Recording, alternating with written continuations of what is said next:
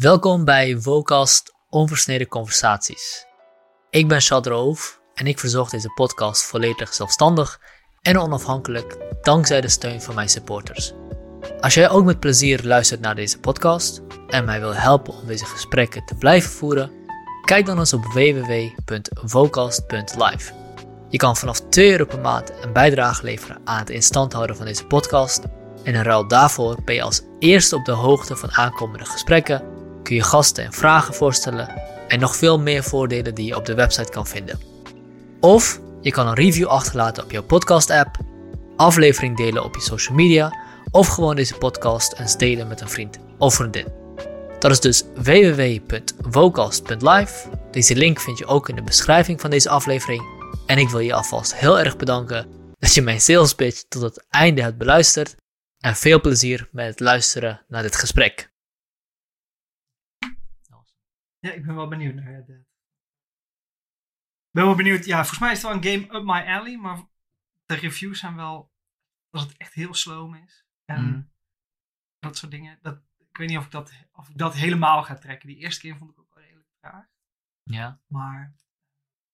Ja, dat klopt. Weet ik nog. Ja, dat was ook heel traag. Ik vind op zich niet erg, maar... Naarmate ik ouder word, merk ik dat ik dat steeds vervelender vind. Omdat je veel minder tijd hebt om te gamen. Je hebt nou niet meer hele dagen... Niet altijd tenminste, om hele dagen te gamen ofzo. Of soms is het een avondje en je wilt gewoon even erin stappen. En dan is het zo'n spel die superveel tijd inneemt en dergelijke. Gaat je irriteren. Want je denkt, ik moet nog vroeg op, moet nog dingen doen, dat soort shit. Ja. Staat die al aan? We zijn los. Ja. Stefan, we gaan vandaag twee van mijn favoriete onderwerpen doen. Videogames en fenomenologie. Fenomenologie of filosofie? Fenomenologie. Okay. Ja, maar dat is filosofie toch? Nee, maar... Oké, tel meteen. Fenomenologie is een subdiscipline, zou ik zeggen. Een stijl van filosoferen, zou ik zeggen. Maar... Oké. Hoeven we nog niet gelijk in te duiken, denk ik. Oké. Nou, wat ik benieuwd naar ben is... ten eerste, wat is fenomenologie? Dat is misschien wel handig om even uit te leggen. En hoe ben je erbij gekomen om dat toe te passen op videogames? Oké, zal ik beginnen bij het tweede? Ja, want dat is eigenlijk het meest logische beginpunt voor het verhaal. Ik heb filosofie gestudeerd hier in Nijmegen aan de Radboud Universiteit. Net als jij. En ook, ja. Kijk. En dan ga je op een gegeven moment verschillende vakken volgen en dan word je geïntroduceerd in de geschiedenis van de filosofie. En de verschillende subdisciplines van de filosofie. Bij het vak ethiek, waarvan je zou denken dat het gaat over goed en kwaad en morele keuzes maken, et cetera, ging het op een gegeven moment over fenomenologie. En fenomenologie is, kort gezegd, de studie van de ervaring. De naam zegt het voor een deel al: fenomenen, verschijningen, daarvan de logos, de reden, de logica ontwaren. En dat was relevant voor die cursus ethiek, omdat een van de manieren hoe je kan onderzoeken wat goed en kwaad is, hoe je moet handelen in de wereld, is te analyseren wat jouw ervaring van de wereld is en welke dingen je in de werkelijkheid belangrijk vindt. Dat was de insteek van die keuze. En hoe verschilt dat dan van het beschrijven van een subjectieve ervaring? Dat hoeft niet te verschillen van elkaar. Dus dat kan een gedetailleerd genoegen of een uitgebreide beschrijving van een subjectieve ervaring. Kun je alles vinden. Nou, ik begrijp dat een fenomenologische beschrijving kan samenvallen met het beschrijven van een subjectieve ervaring. Maar volgens mij als je een fenomenologische benadering neemt, ga je niet gewoon beschrijven wat iemands ervaring is. Toch? Dat kan. Om het helemaal te begrijpen moet je ook wat weten van de geschiedenis van de fenomenologie. Ik zal niet helemaal beginnen bij Brentano of iets dergelijks. Eind 19e eeuw, dat is misschien wat te ver terug. Maar er is een hele school van filosofen die in die fenomenologische traditie staat. Ook de existentialisten, de meer 20e eeuwse filosofen zoals de zeer bekende Sartre, Camus, Die stonden in die traditie. En wat zij deden was aan de ene hand gewoon boeken schrijven. En daarin situaties beschrijven. Dus dat gaat ook over subjectieve ervaringen. Die vormgeven in boeken. En dat heet ook fenomenologisch. Dat kun je ook zien als een fenomenologische analyse. Bijvoorbeeld van situatie, hoe het is om maar een voorbeeld te noemen. De situatie van de sterfelijkheid of zo. Weet je, die kun je, kom je in romans van Camus kom je die tegen. Die ervaring die wordt dan in een boek opgeschreven. Maar je kunt diezelfde ervaring ook filosofisch beschrijven. Dat wil zeggen, niet in de vorm van een roman, maar in de vorm van een academisch paper of boek. Ja. Dan kun je gaan onderzoeken wat het betekent om sterfelijk te zijn en wat die ervaring voor jou betekent. Dat je niet voortdurend aan het denken bent aan je sterfelijkheid, maar dat je op sommige momenten overvalt bijvoorbeeld. Dan kun je dat gaan analyseren. Ja. Wanneer overvalt me dat? Ja. Hoe voelt dat? Ja. Waar hangt het mee samen? Ja. Dus dat is fenomenologie? Dat is fenomenologie, ja. En in die cursus kregen we de opdracht om een literair werk te pakken en dat te relateren aan die fenomenologische traditie. Dus om eigenlijk een literair werk te analyseren en te zien wat er in die roman naar voren zou komen of in dat literair werk naar voren zou komen als belangrijk, van waarde. En toen heb ik gekozen om dat met een game te doen. En wat houdt zo'n fenomenologische onderzoek dan in? Nou, dat was dus de inzet van mijn onderzoek destijds. Dus dan hebben we het nog over een B3-paper. Dus dat is een bachelor 3 van de universiteit. Dat is niet zo heel hoogdravend. Maar toen heb ik onderzocht van hoe zou je dat aanpakken? Dat is eigenlijk de vraag waar je begint. Een boek lezen, dat kunnen we allemaal. Een literaire analyse van een boek maken, dat kunnen we ook eigenlijk allemaal wel. Dat leren we ook op de middelbare school. Maar bij games is het misschien net wat anders. Er komen misschien andere zaken bij kijken. Kort gezegd kwam het antwoord waar ik op uitkwam, was eigenlijk tweeledig. Je kunt twee benaderingswijzen nemen. Aan de ene kant kun je, als je een game fenomenologisch gaat analyseren. Ja, okay. Dan kun je zeggen, ik ga de game spelen. Of ik denk terug aan een game die ik net heb gespeeld. En ik ga voor mezelf analyseren wat er gebeurt wanneer ik de game speel.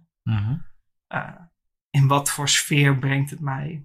Wat gevoelens komen er in me op? Hoe zit de game? Of op welke momenten vind ik dat de game niet meer werkt? Word ik uit de spelervaring gerukt?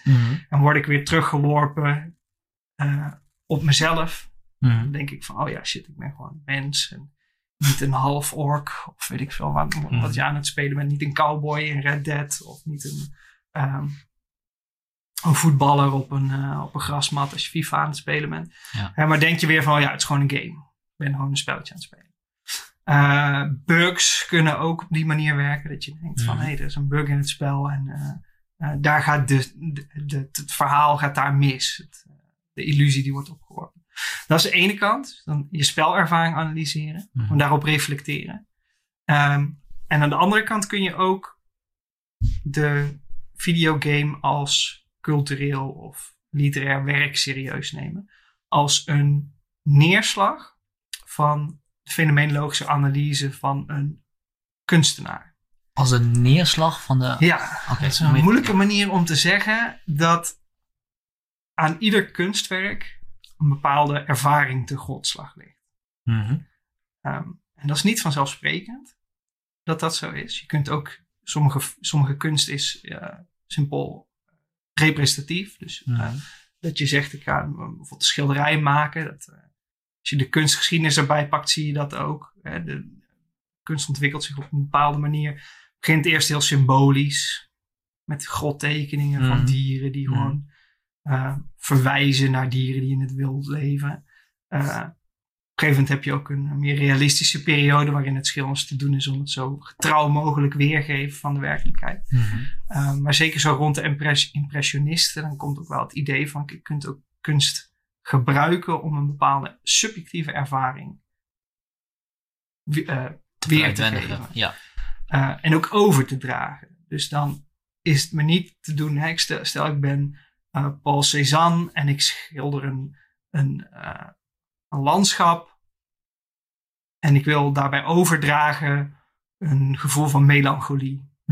Of de ervaring overdragen dat als je in het landschap staat, dat het je overweldigt. En dat je niet alles in dat landschap in één keer kan opvatten. Of niet in één keer kan zien en kan waarnemen en ervaren. En dan kan ik die ervaring, waarvan Merleau-Ponty dan zou zeggen, dat is eigenlijk al een fenomenologische analyse. Ja. Zo'n kunstenaar heeft goed moeten nadenken over wat hem of haar gebeurt in zo'n situatie, om dat schilderij überhaupt te kunnen maken in de eerste plaats. Om dat kunstwerk, dat literaire werk, te maken in de eerste plaats. Ja. En dan kun je dat ook met videogames doen. Dus mijn favoriete voorbeeld is Zelda. De allereerste Zelda. Daarvan gaat het verhaal dat begint bij een hele simpele ervaring die de maker van het spel heeft. Gewoon een soort van ervaring op het Japanse platteland, avonturen beleven. En waarschijnlijk zijn dat gewoon een soort van hele naïeve of simpele avontuurtjes geweest. Gewoon met vrienden, ravotten. Ja. Maar de ervaring van alles kan me overkomen. En die ervaring heeft hij proberen te stoppen in die eerste Zelda game. En ik denk deel van het succes van die game. Zo, alom geroemd ook als een van de beste games. En natuurlijk gewoon de Zelda franchise is. Misschien wel de meest gelauwerde videogame franchise ooit. Dat denk dan deel van het succes daaraan te wijten is. Dat er één visie, één impressie die de makers willen overdragen, dat die heel duidelijk in die game naar voren komt. Ja. Dus dat kan ik nog wel in vinden. Want als ik terugdenk aan games die ik gespeeld heb, of misschien films die ik gekeken heb of iets dergelijks, dan is dat vaak ook geweest dat zij een bepaald gevoel aan jou overdragen, inderdaad. En als je terugdenkt aan een Final Fantasy, wat ik vroeger veel gespeeld heb, denk ik niet per se terug aan de dingen die ik gedaan heb, maar aan het effect wat een Sephiroth op je houdt, of aan het effect van het ronddwalen in de wereld, of het effect wat dat eerste stadje Midgar op je haalt als zo'n groot mechanisch bouwwerk. Ja, dat kan ik wel aan vinden, wat je zegt. Ja. En je kunt dat dus in principe met alle games doen. Je kunt daar bij alle games al nagaan van wat is het wat de maker probeert te zeggen en wat doet het met mij? Dus je eigen gameervaring analyseren of de game als productie. Ja. En hoe heb je dat dan gedaan met BioShock? Met BioShock, dat was eigenlijk maar een soort van testcase voor die methodologie. Ik had die gewoon geabstraheerd van uit te werken van die fenomenologen. En toen heb ik dat toegepast op BioShock. En bij BioShock kun je dat ook weer op twee manieren doen. Ja. Misschien is het goed om even kort het verhaal van BioShock uit te leggen. Ja. BioShock sowieso de beste game, denk ik, ooit gemaakt. Laten we daar maar mee beginnen. Ik vind dat gewoon een heel vette game. Het is... Simpel gezegd is het gewoon een shooter. Dus dat zou je misschien op het eerste gezicht denken. Het is een spel dat zich afspeelt. We hebben het over de eerste BioShock. Er zijn meerdere BioShocks gemaakt. Maar als we het houden op de eerste. Dan gaat het over een man. En die stort neer met het vliegtuig. Boven de oceaan. En komt aan bij een soort van vuurtoren. Dus heel toevallig. Is daar een vuurtoren. Daalt af met een soort lift die hij vindt. Of eigenlijk een onderzeeër die hij vindt in die vuurtoren. Naar een stad op de bodem van de zee. En daar blijkt een stad te zijn. Rapture. En Rapture is is heel geavanceerd. Het speelt zich een beetje in de jaren... Ik weet niet zeker. Jaren 60 zoiets denk ik. Ja.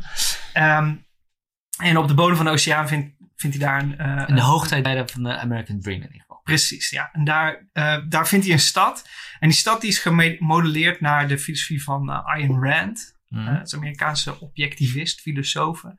Die beschreef van, ja, we moeten alles volgens het ultiem vrije marktkapitalisme beheersen. Maar heel die stad die is helemaal in ontbinding. Jij komt daar aan wanneer een soort burgeroorlog in volle gang is.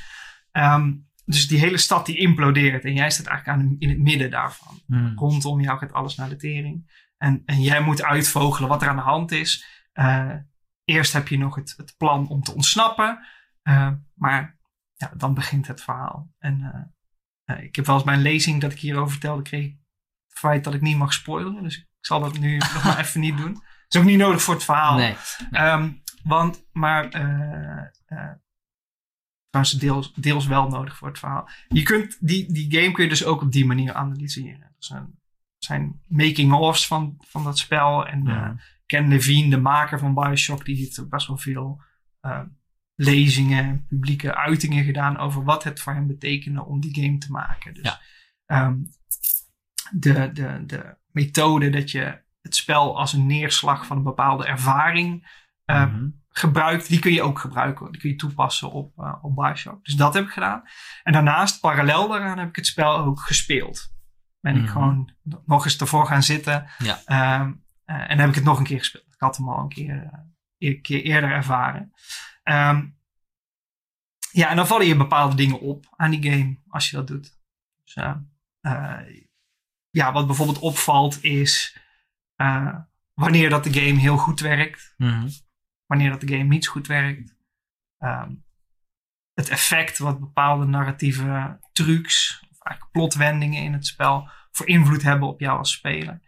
En eigenlijk het leukste aan de game is dat het ook een soort commentaar is op een fenomenologisch commentaar zelf vormt op het medium videogames. En dan moet ik wel een beetje spoiler territory in. Doe maar gewoon. Dus dan moet ik dan gewoon doen. We stampen het wel. Is goed.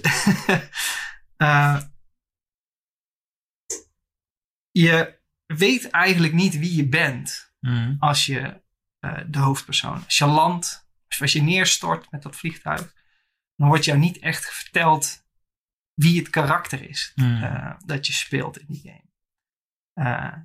Het wordt een beetje slinks gedaan. Dus je opent het openingsshot van de game is eerst een citaat en dan zie je dat je als speler zo'n soort kistje open doet en dan zie je een foto van je familie.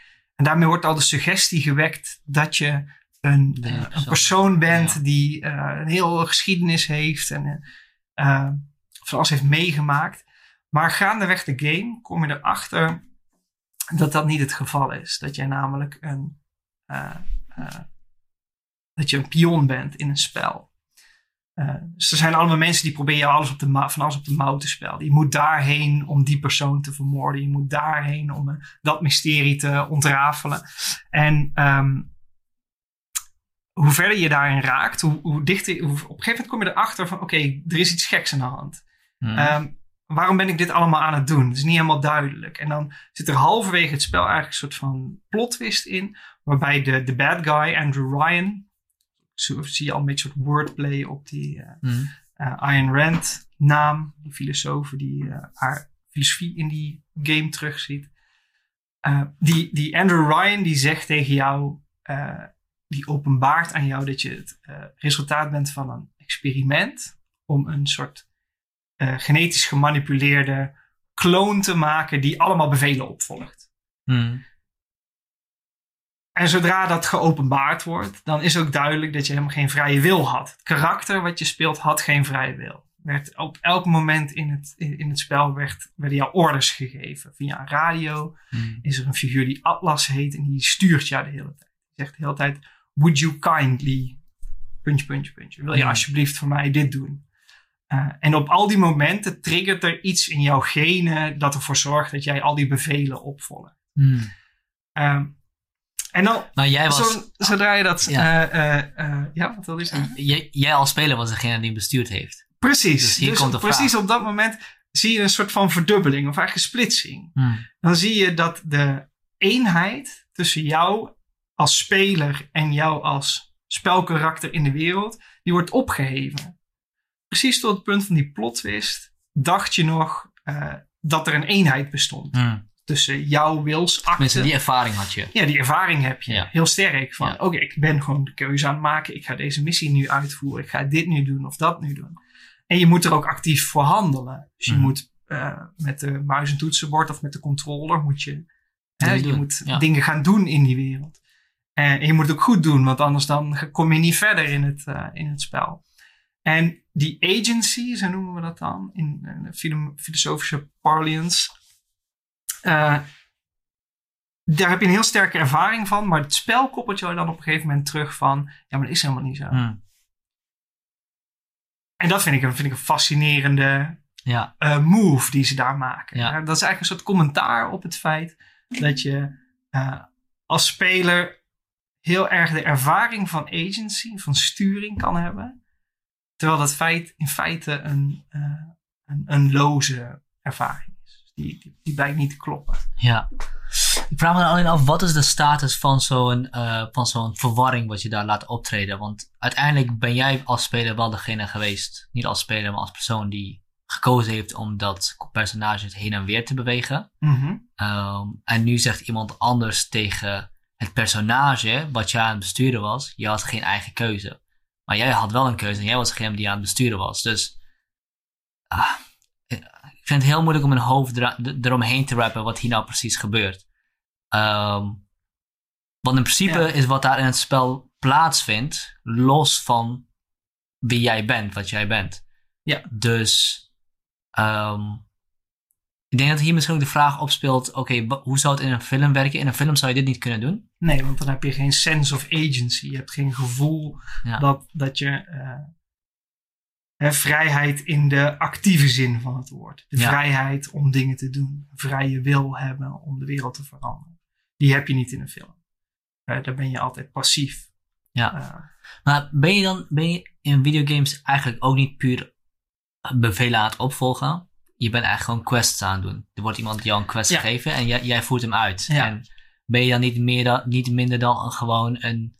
Nou, daar komt het kunstzinnige karakter van de videogame om de hoek. Het is een soort van kunstuiting. En dus ook alleen maar een commentaar. Het is geen filosofisch bewijs voor of tegen vrije wil of zoiets. Zoiets moet je daar niet achter zoeken.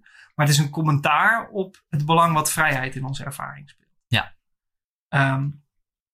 Dus het grappige in de game is ook dat de tweede helft van de game...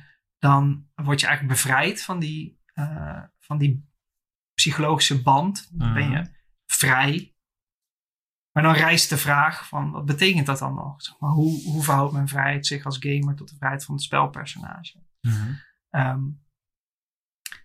Dus het is een commentaar, zou ik zeggen. Ja. Dat is gewoon één van de dingen die uit de game blijkt... dat die heel belangrijk is voor onze ervaring. We hebben bijvoorbeeld, je kunt eruit halen dat het voor ons nu in deze setting, in het echte leven, ook heel belangrijk is dat we een sense of agency hebben. Dat vinden we gewoon iets wat we van waarde vinden. Om even terug te komen op van wat kun je er nog meer met die analyse uit zo'n game halen of uit BioShock halen. Je kunt er ook uithalen. Ten eerste dat bijvoorbeeld het belang van sterfelijkheid. Dat je moet kunnen falen in de game op een bepaalde manier. En dat gebeurt dan vaak, net als in andere shooters, door te sterven. Dat is een soort van fail state. Dat is een belangrijke drijfveer in veel videogames. Dat het moeilijk is, dat er een uitdaging in zit. Misschien is dat in het echte leven ook al zo. Dat zeggen veel filosofen ook al los van videogames. En dat sterfelijkheid een belangrijke categorie is. Ja. En ik denk dat videogames daar in veel gevallen wel een belangrijke... op dat moment wel een bewijs voor leveren. Een goede manier om dus een spelervaring van waarde te voorzien... is om er zoiets als de dood op te plakken. Hè? Zo op een fail state van... Je hebt het niet goed gedaan, je bent gestorven. Ja, in ieder geval de mogelijkheid dat je dood kan gaan. Moet erin zitten, want anders heeft het ook geen zin. Ja, dat werkt voor veel games, gaat die pet op. Ook de betekenisvolheid van de wereld. Dus het feit dat... dat is het derde ding wat ik dan in dat artikel... wat voortkwam uit dat hele verhaal... naar voren kwam was... de wereld moet betekenisvol hebben. Dus betekenisvol zijn. Dus als jij rondloopt in een wereld... dan moet je kunnen plaatsen wat daar in te vinden is. Het moet betekenis voor je hebben. En BioShock doet dat echt supergoed. Dus die wereld is superrijk en gelaagd. En je vindt overal een soort van dagboeken die mensen in die spelwereld hebben bijgehouden. Dat zijn tapes. Dus dat zijn geluidsopnames. Waarop ze dan iets hebben opgenomen wat ze hebben meegemaakt die dag. En dan soms zijn het oudere opnames van voor de burgeroorlog die er in die stad is uitgebroken. En soms is het een soort van ervaring tijdens die burgeroorlog. En zo bouw je een beetje met die opnames bouw je een beetje de wereld op. Met die wereld op. En krijg je de illusie dat er een grotere wereld is. En daar kun je dan weer het fenomenologische punt of het ervaringstechnische punt uithalen. Dat onze wereld ook helemaal overloopt van de betekenis. Dus, het is heel moeilijk om je een wereld voor te stellen waarin dingen weinig tot geen betekenis voor je hebben. Dat komt ook omdat wij betekenisgevende wezens zijn. We proberen overal een betekenis aan toe te kennen. Dus dat waren de drie dingen die ik dan uit BioShock dus haalde. Samenvatting drie dingen. Vrijheid, sterfelijkheid en betekenisvolheid van de wereld. Ja, dus dat waren drie punten die vooral een soort... Dus je hebt eigenlijk door een fenomenologische benadering van de videogame te nemen, heb je drie zaken eruit kunnen halen die ook belangrijk zijn voor ons leven als mensen buiten videogames. En dat was toen vooral een soort van exercitie van kan ik dat... Werkt die methode? Werkt dit inderdaad? Oké. En want deze drie dingen, die drie betekenissen wat je eruit hebt gehaald, zijn geen dingen die je niet haalt als je niet naar videogames kijkt. Dus als ik naar literatuur of naar films kijk, kan ik dit ook eruit halen. Kan ik dit ook eruit halen. Ja. Dus wat is er in dit geval speciaal aan videogames, afgezien van andere kunstwerken? Nou, wat ik denk uniek is die agency die je in videogames hebt. Dat lijkt me ook het definiërende karakter van een videogame.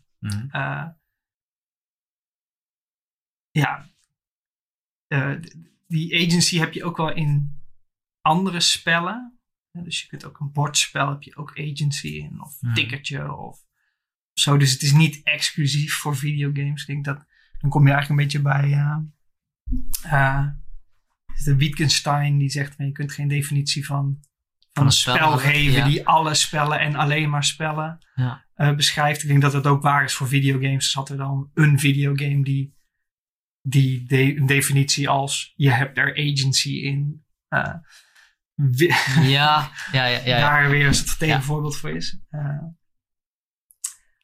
Dus het is moeilijk om dat helemaal te definiëren. Maar ik denk dat in een van de krachten ook van videogames is dat er agency in zit. Dat je handelingen kunt uitvoeren.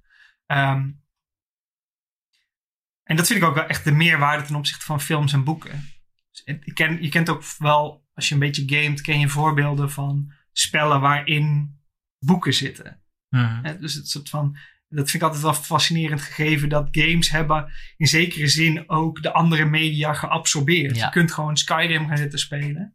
En alleen maar boeken gaan zitten lezen. Ik zou het je niet aanraden, maar het kan. Ik weet nog dat ik Morrowind gewoon boekenwinkels afliep op zoek naar vette boeken. Oké, dan ben je een ander soort gamer dan ik. Maar, weet je, wel andere dingen hoor, maar ik deed het ook wel. Ja, er stond recent ook op Polygon precies zo'n artikel van ik heb alle boeken in Skyrim voor je gelezen, zodat jij het niet doet. Dat vond ik wel interessant. En op dezelfde manier heb je dat ook met films. Ik bedoel... Het is alweer een tijd geleden, maar Metal Gear Solid 4, ik weet dat een game is die jij ook leuk vindt. Of de Metal Gear Solid reeks in ieder geval, die staat erom bekend dat daar gewoon filmpjes tussen het gameplay in zitten, die soms even lang zijn als een speelfilm. Ja, hele die films. Je ook kan opslaan, dat je gewoon zo kan pauzeren en even later kan verder gaan met de cutscenes. Ja. Wat ik net zei over dat ik me tegenwoordig steeds meer irriteer aan games die er lang over doen, bedoelde ik eigenlijk Metal Gear Solid. Want toen ik 4 speelde en ik keek films en cutscenes van 1,5 uur. Volgens mij is de eindcutscene echt 2,5 uur, zoiets. Ja. Toen vond ik dat echt geweldig. Maar een tijd geleden startte ik het weer op. Ik had Metal Gear Solid 3 opgestart en ik dacht, Ik zit nu al een uur filmpjes te kijken. Je hebt tijd voor kan ik spelen of niet? Ja. Maar dat is... Ik vind het wel leuk dat de games steeds meer cinematisch worden. Mm-hmm. Waardoor dat narratief veel sterker verteld kan worden. En het heeft ook veel meer effect op je. Want de graphics zijn beter. De voice acting is veel beter. Horizon Zero Dawn was daar een enorm goed voorbeeld van. Sfeer. God of War. Geweldig. Dat vind ik geweldig. Waar ik alleen bang voor ben. Tenminste, wat ik jammer zou vinden. Is dat er te veel nadruk gelegd wordt op dat narratieve en die cinematische en minder op het creëren van die sense of agency. Dus dat veel meer is van punt A naar punt B lopen zonder dat je daar zelf over na hoeft te denken en een mooi filmpje te zien. Ja. Want bijvoorbeeld in oude spellen zoals Fallout en dergelijke had je niet zoveel cinematische dingen, maar je had wel heel veel agency. En in sommige spellen zoals Far Cry en zo is het veel minder. Maar bij een BioShock, bij een Horizon Zero Dawn en bij God of War is dat echt een enorm goede samensmelting van beide aspecten. Ja, het is duidelijk een spectrum. Hè? Dus aan de ene kant het cinematografische aspect dwingt de spelmaker soms om de regie te nemen over de situatie. Dat zie je vooral bij games als... Mijn favoriete voorbeeld daarvan is zoiets als Uncharted. Een PlayStation game, PlayStation exclusive. Daar zijn ze al volgens mij 4 of 5 games lang zijn ze eigenlijk gewoon op 1 achtbaanrit aan het nemen. Ja. Daar hoef je bijna nooit na te denken over wat is nou de volgende stap in het verhaal? Want voordat je daar aan kan denken überhaupt komt er alweer een valt de toren waar je in staat om en dan word je gedwongen om horden zombies te verslaan. En weet je wordt helemaal meegenomen in het verhaal. Ja. En dat is heel duidelijk die Hollywood-stijl van vertellen. En daar heb je heel weinig... Nou, daar heb je wel in ieder geval de illusie van agency.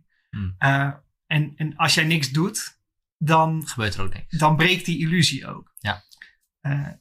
Dat kun je in Uncharted ook gewoon testen. Ik bedoel, als jij in een brandend huis staat...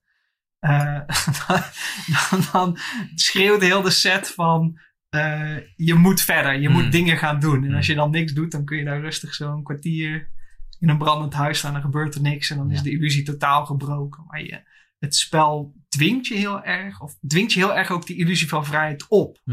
Zo'n game als BioShock, die doet dat ook. Gebruikt daar bepaalde trucs voor. Lichteffecten of bepaalde prompts op het scherm van je moet nu dit gaan doen of...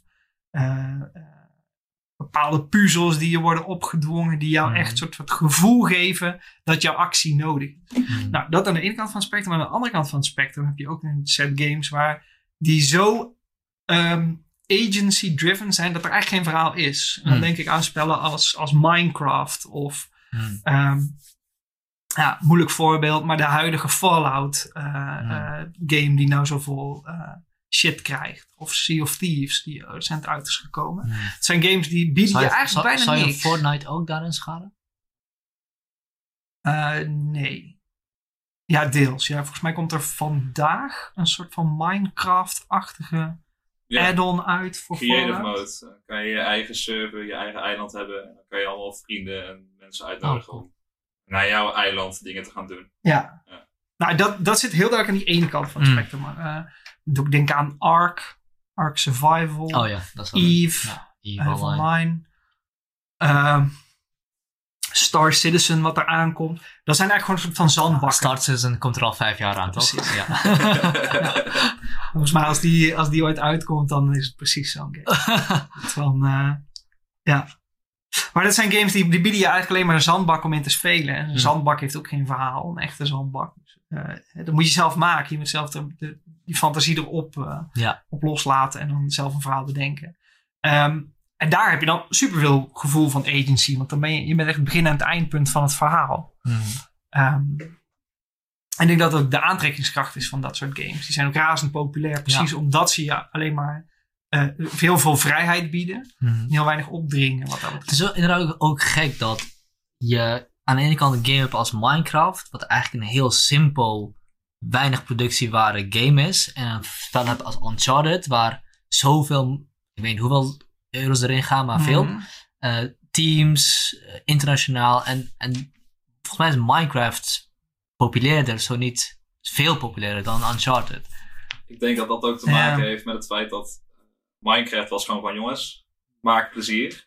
En Uncharted is van, hey, jullie kennen Uncharted? Hier heb je nog een Uncharted. Dus zij hebben ook echt een doel dat ze willen geven als ervaring. Dus als Uncharted nu opeens iets zou zeggen van, joh, ik ga het opeens aanpassen, het is niet echt Uncharted meer. Dan krijg je juist die fans die worden boos.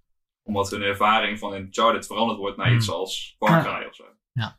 Ja, daarbovenop kun je ook nog zeggen, bedoel, er zijn ook nog heel andere type games. Daar hebben we het nog niet echt over gehad, maar je hebt gewoon heel veel verschillende soorten games. Naast dus games die heel erg narratief zijn en heel erg sandboxy, heb je ook nog competitieve games. Die helemaal zitten op de FIFA of zo, of Fortnite. Die schaak ik daar ook onder. Ja.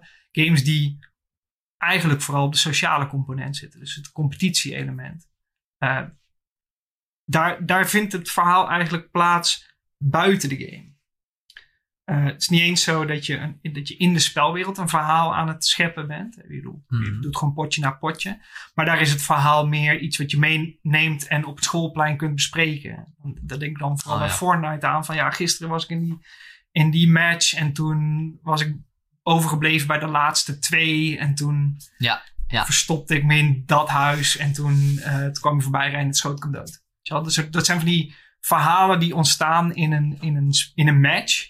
En die leiden dan leven eigenlijk buiten het spel om. Want zodra die match voorbij is, dan verdwijnt die match zelf gewoon in de servergeschiedenis ergens. En dan zie je nooit meer terug. Ja. Maar die verhalen, die blijven doorleven. En misschien dat nog zelfs wel, want Fortnite is nu gewoon het populairste spel wat er is.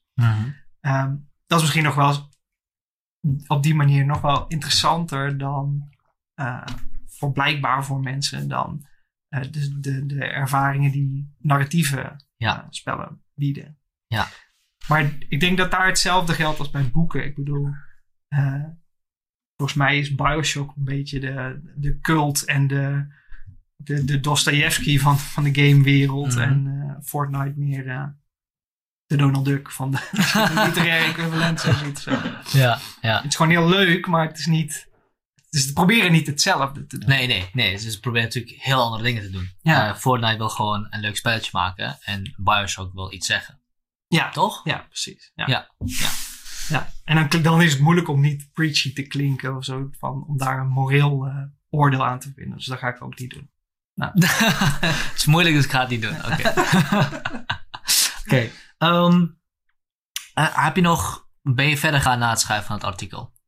Met dit onderwerp. Ja, nou ja, eigenlijk deels naar aanleiding daarvan, van dat artikel, werd ik na mijn opleiding, dus na mijn universitaire studie, ook gevraagd om zelf een game te maken. En dat was geen digitale game, maar dat was gewoon een serious game eigenlijk. Demos heet dat. Dus voor de democratiespel, toch? Een bordspel. Ja, daar hebben we wel eens gehoord. In mijn jaar hebben we dat moeten promoten voor jullie de hele tijd. Hè? Huh? Ja, toen ik in Sophia bestuur zat, en hebben we dat nog heel veel aan de man gebracht. Kijk, dankjewel. Geen probleem. Ja, dat was heel leuk. Vertel daar wat meer over, ik ben wel benieuwd. Dus ze hadden wel gehoord op de universiteit dat ik met games bezig was. En daarover nadacht en dat ik dat heel leuk vond. En toen ontstond het idee bij de filosofieafdeling bij ons dat er een game gemaakt moest worden over democratie. Er wordt ook bij ons heel veel onderzoek gedaan op de filosofiefaculteit hier aan de Radboud Universiteit naar democratie. En een van de metaforen die zich vaak opdringt als je het over democratie hebt, is het spel. Er worden spelletjes gespeeld in Den Haag. Politieke spelletjes spelen. Weet je, dat zijn een beetje van die gezegden die heel vaak gebezigd worden. En Evert van de Zweerde, hoogleraar bij ons, die dacht van, in die metafoor zit eigenlijk meer. Daar moeten we meer mee doen. Dus toen ben ik gevraagd om een spel te ontwikkelen wat eigenlijk de essentie van hun onderzoek weergaf. En dat was voor mij een heel nieuwe ervaring, want dat betekent dat ik niet alleen maar na moest denken over spelletjes. Niet alleen maar spelletjes moest spelen, maar ze ook een keer moest maken. Dus toen heb ik een handleiding gevonden van collega's op de universiteit van hoe maak je nou eigenlijk een spel. En heb ik dat gedaan. Dat was een soort rollenspel geworden. Oké, vet. Ja, je vertelt veel meer. Ik ben super benieuwd. Ja, wat wil je weten over die, ja, over die game? Hoe ziet dat spel eruit? Wat zijn de stappen die je afgaat om een spel überhaupt te maken? Nou, ik weet niet of ik de ultieme autoriteit ben om over het maken van spellen te spreken. Maar de manier hoe ik dat heb gedaan is... Ik heb een model van de werkelijkheid gepakt. Ja. Dat ik eigenlijk uit het onderzoek van die politiek filosofen gehaald. Mm-hmm. Dus een abstractie daarvan gemaakt. En die abstractie gereduceerd tot een soort kernachtige formule van wat democratie is. Mm-hmm. Namelijk een... spel, wat zowel draait om de knikkers als het spel zelf. Dat is een beetje een slogan waar ik naar werkte. Namelijk dat in een democratie altijd een gemeenschap centraal staat, mm-hmm, die zowel aan het regelen is wat de regels van die maatschappij zijn, mm-hmm, als een antwoord moet geven op de vraag hoe komen we eigenlijk tot die regels. Mm-hmm. Klinkt complex. Het was ook een complex spel. Maar het kwam erop neer dat je kreeg allemaal een karakterkaart. Je speelt met een klas.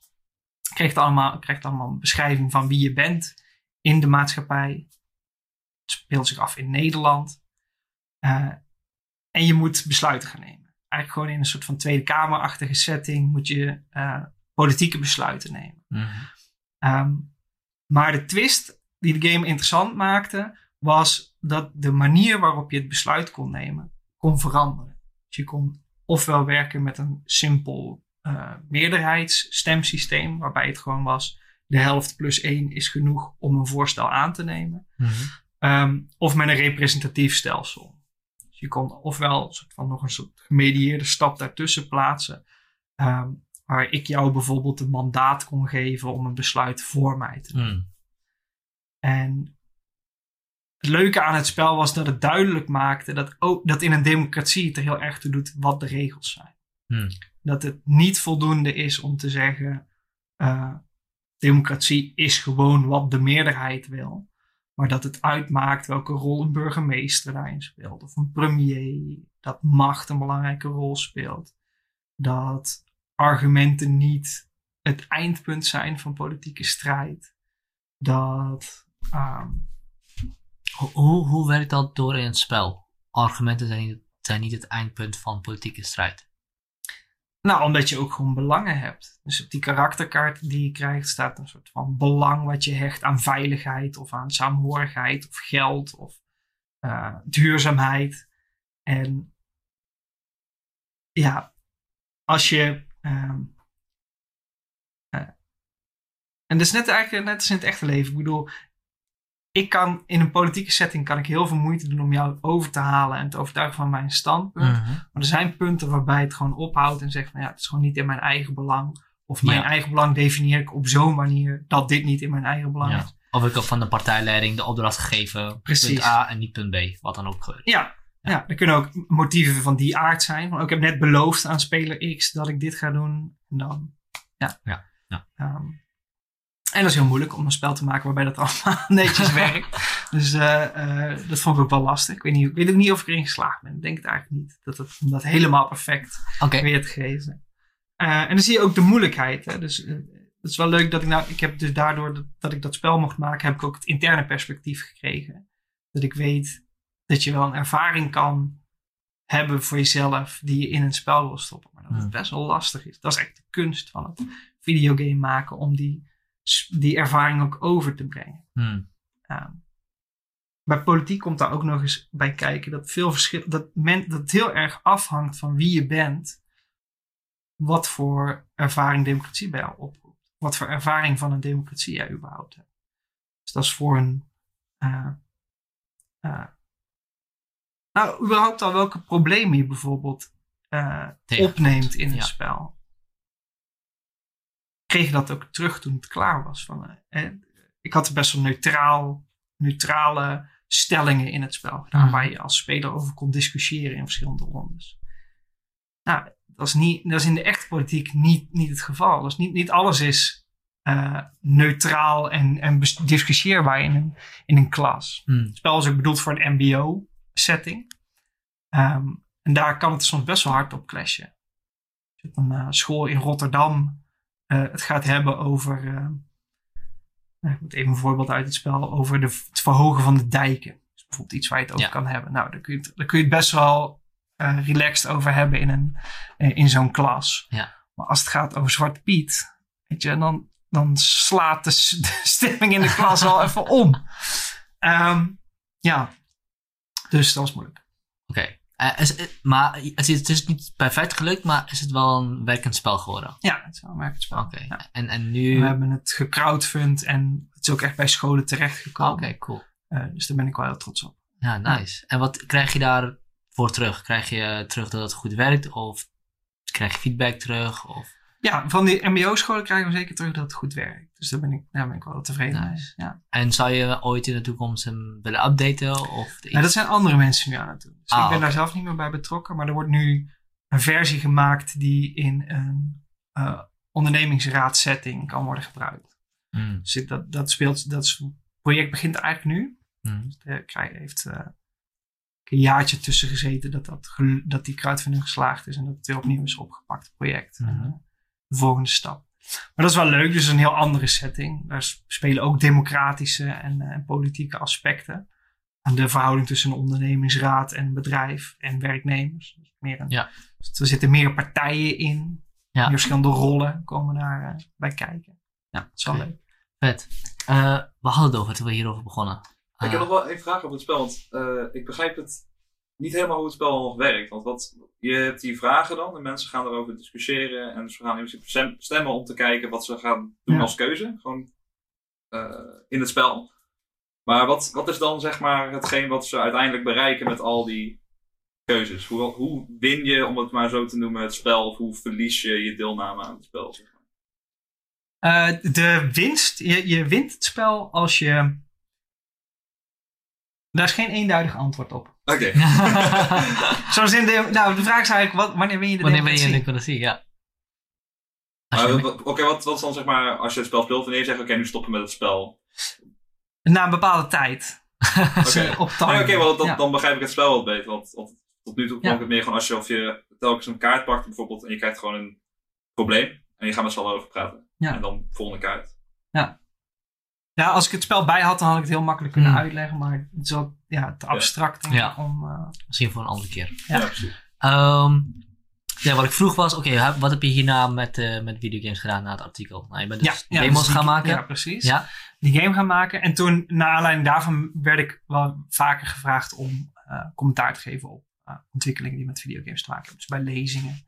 En momenteel ben ik ook bezig met een project om... Ik twijfel nog een beetje wat ervoor moet worden, maar een soort boek ben ik eigenlijk mee bezig om te schrijven over filosofie en videogames. Dat is het huidige project. Nou. En wat is daar dan wat zou je in dat boek willen zetten? Ik ben nog steeds bezig om dat allemaal uit te vogelen, want er valt dus heel veel te zeggen over filosofie en videogames. Maar wat ik eigenlijk wil doen is aan de ene kant dus die methode die ik in dat eerdere paper heb uitgewerkt, die daar meer mee doen. Mm-hmm. Dus kijken wat het oplevert om andere games ook onder diezelfde lamp te bekijken. En verder zijn er ook heel veel dingen die... Ja, dus daarom begon ik al aan het begin van het interview, zei ik van het is... Filosofie en fenomenologie zijn niet hetzelfde. Mm-hmm. Want filosofisch zijn er heel veel dingen interessant die nog buiten die eerdere methode om gaan. Dus het is ook interessant om jezelf de vraag te stellen bijvoorbeeld. Waarom vinden wij gamen überhaupt leuk? Mm-hmm. Wat is er in de mens? De antropologische vraag. Wat is er in de mens waarom dat het gamen zo... Dat ons zo aanspreekt. Of het spelen in het algemeen. Mm-hmm. Dus, en waarom denk je dat het ons zo aanspreekt? Nou, dat heeft met verschillende aspecten te maken. Maar ik denk dat die agency heel belangrijk is. Mm-hmm. Het feit dat wij... en ik denk wat het heel belangrijk maakt is dat... En dat is een punt waar Huizinga... filosoof, die Nederlandse filosoof, socioloog, die al aan het begin van de vorige eeuw een boek heeft geschreven over de spelende mens, de homo ludens. Mm-hmm. Eigenlijk al op wees dat heel veel aspecten van onze cultuur en onze maatschappij karakter van spel hebben. Mm-hmm. En Huizinga ging zelfs zo ver om te zeggen, dat cultuur en spel, dat je dat bijna aan elkaar gelijk kan stellen. Dus dat alle cultuur een spelelement heeft. En hij bedoelde daar zoiets mee als dat het allemaal ook een karakter heeft van een soort van opschorting tussen dat het, hoe moet ik dat zeggen? Dat alle cultuur speelt met serieus en niet serieus. Uh-huh. Met fictief en reëel. Dat is dat zou een manier zijn hoe je die vraag kan beantwoorden. Ja. Dus dat spellen bij uitstek aan dat aspect van ons appelleren. Mm. Ik denk dat spellen ook bij uitstek de manier zijn om te socialiseren. En eigenlijk ook te leren hoe je binnen een cultuur beweegt. Pedagogisch argument zijn. Ja, dat kinderen leren natuurlijk ook spelende wijs wat ze wel en niet kunnen doen. En zij de zandbak heeft geen verhaal. Dan denk ik eigenlijk hij heeft geen verhaal, maar hij heeft wel betekenis. Een zandbak heeft wel echt betekenis. Want je gooit eigenlijk die kinderen erin. Ze gaan doen wat ze willen. En sommigen blijven meer in hun eentje. Anderen gaan spelen. Sommigen gaan elkaar pesten. Of gaan iemand pesten. Je pest niet elkaar. En daaruit gaan sommigen te ver. Sommigen gaan niet ver genoeg. En aan de buitenkant heb je het liefst een voogd of een ouder of iets die kan aangeven wanneer iets te ver gaat of wanneer niet. Ja. Zo leren die kinderen spelende wijs in een klein model, in een zandbak, wat de grenzen van een cultuur zijn bijvoorbeeld. Zeker, En dat kun je denk ik ook wel doortrekken naar andere soorten games. Kijk, een spel als schaken lijkt heel competitief, maar het is eigenlijk ook wel coöperatief. Want ten eerste heb je allebei dezelfde set regels. Mm-hmm. Daar ben je het al met elkaar over eens. Je bent met elkaar over eens wat het doel is. Van het spel. Dus dat zijn al twee belangrijke dingen die je moet kunnen doen. Ook in een cultuur. Je zit wel tegenover elkaar. Maar als je twee goede spelers hebt. En de ene is veel beter dan de andere. Dan zal die waarschijnlijk die slechtere helpen om beter te worden. Dus zo help je elkaar weer verder. En als je gelijke spelers hebt. Moeten ze zichzelf tot het uiterste brengen. Om beter te worden. Dus eigenlijk zijn spellen ook best wel coöperatief in die zin. Ja, dat klopt. Tot op zekere hoogte beschrijft dat dan spellen ook. Ja. En je zegt tot op zekere hoogte. En waar valt die beschrijving dan uit elkaar, denk je? Als je een singleplayer game speelt, dan heb je geen coöperatie. Maar ik moet even meekomen in je metafoor. Ik moet vooral denken aan het feit dat Huizinga deze pedagogische functie dus echt afwijst. Mm. Dat komt al heel vroeg in zijn boek naar voren. Van, dat beschrijft maar een deel van wat spellen eigenlijk doen. Dat socialiseren en die coöperatie tot stand brengen. Spellen kunnen ook heel divisive zijn. Mm. Je kunt ook voetbal als een soort voorbeeld nemen. Het verbroedert, maar het vervreemd ook groepen van elkaar.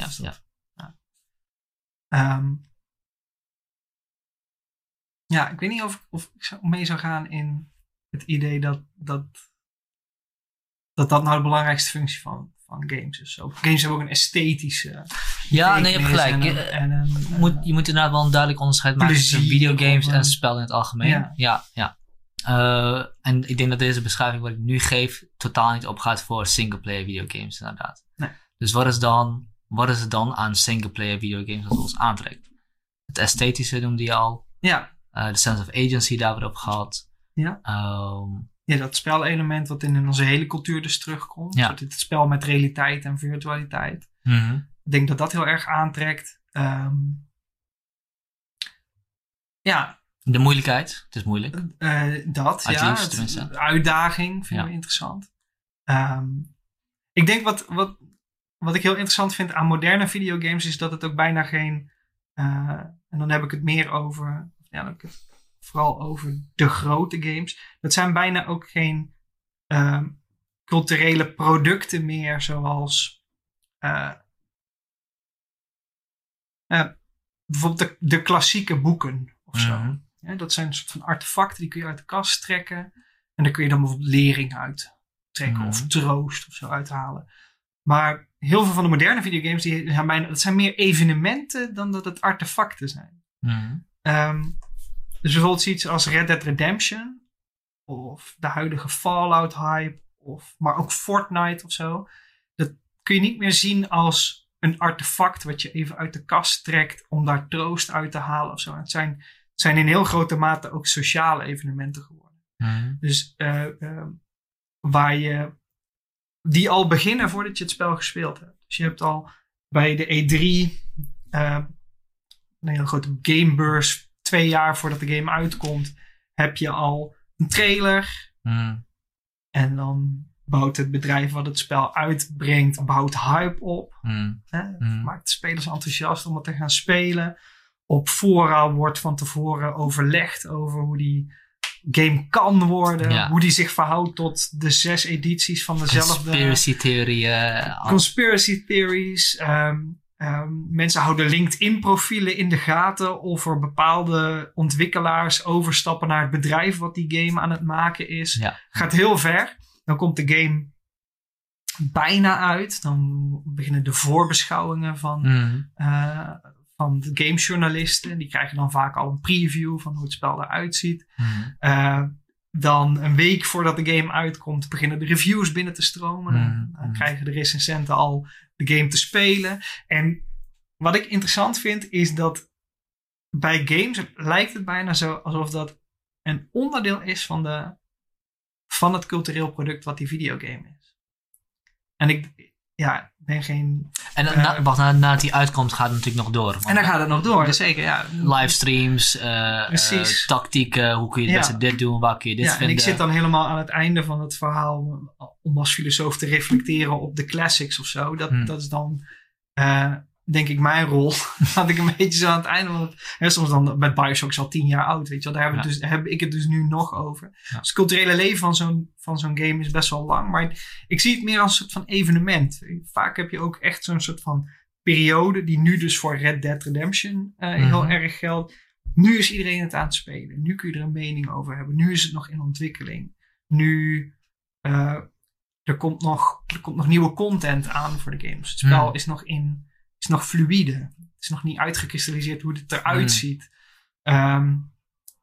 Er kunnen nog interessante maatschappelijke ontwikkelingen in de game terechtkomen. Of de game kan maatschappelijke dingen teweeg brengen. En dat vind ik wel interessant aan de huidige staat van videogames. Dat het dus ook... Het is als medium zo groot geworden dat het ook een effect heeft op de maatschappij. Ja. Dus dat is... Ik bedoel, Fortnite is daar een goed voorbeeld van. Dat is gewoon de grootste game. En weet je, er zijn streamers die beroemd worden omdat ze heel goed dat spel kunnen spelen. Zou je Pokémon Go niet als een veel beter voorbeeld kunnen pakken eigenlijk? Want het heeft een enorme impact gehad op de hele wereld. Ja. En het heeft een enorme agency.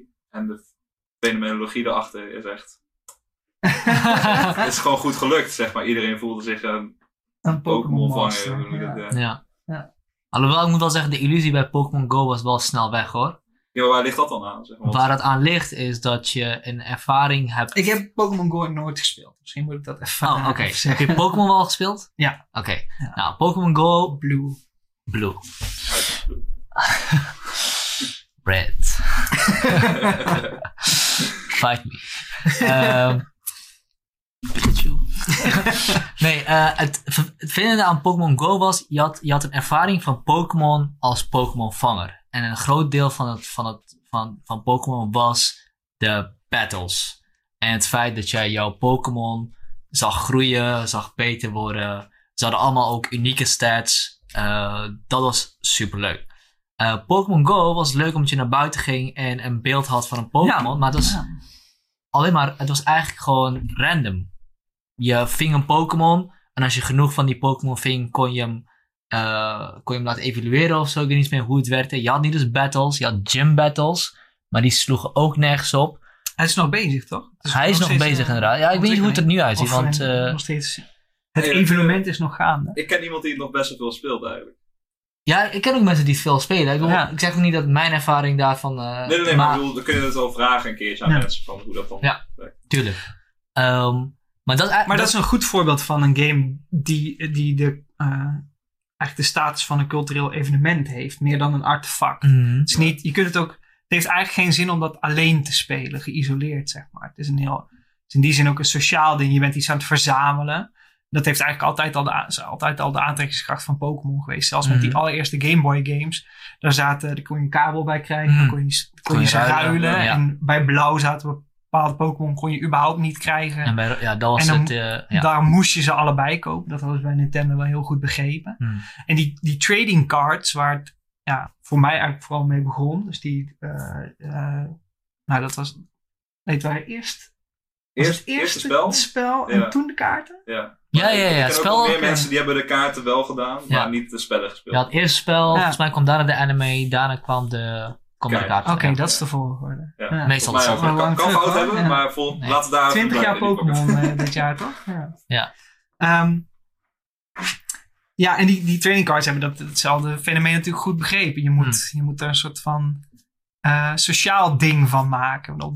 Het hebben van een verzameling complete Pokémon heeft alleen maar betekenis in zover dat jij me erkenning geeft voor het feit dat ik die een verzameling heb. Ja. Dus de waarde van die verzameling heeft alleen maar in sociale contexten betekenis, denk ik. Ja.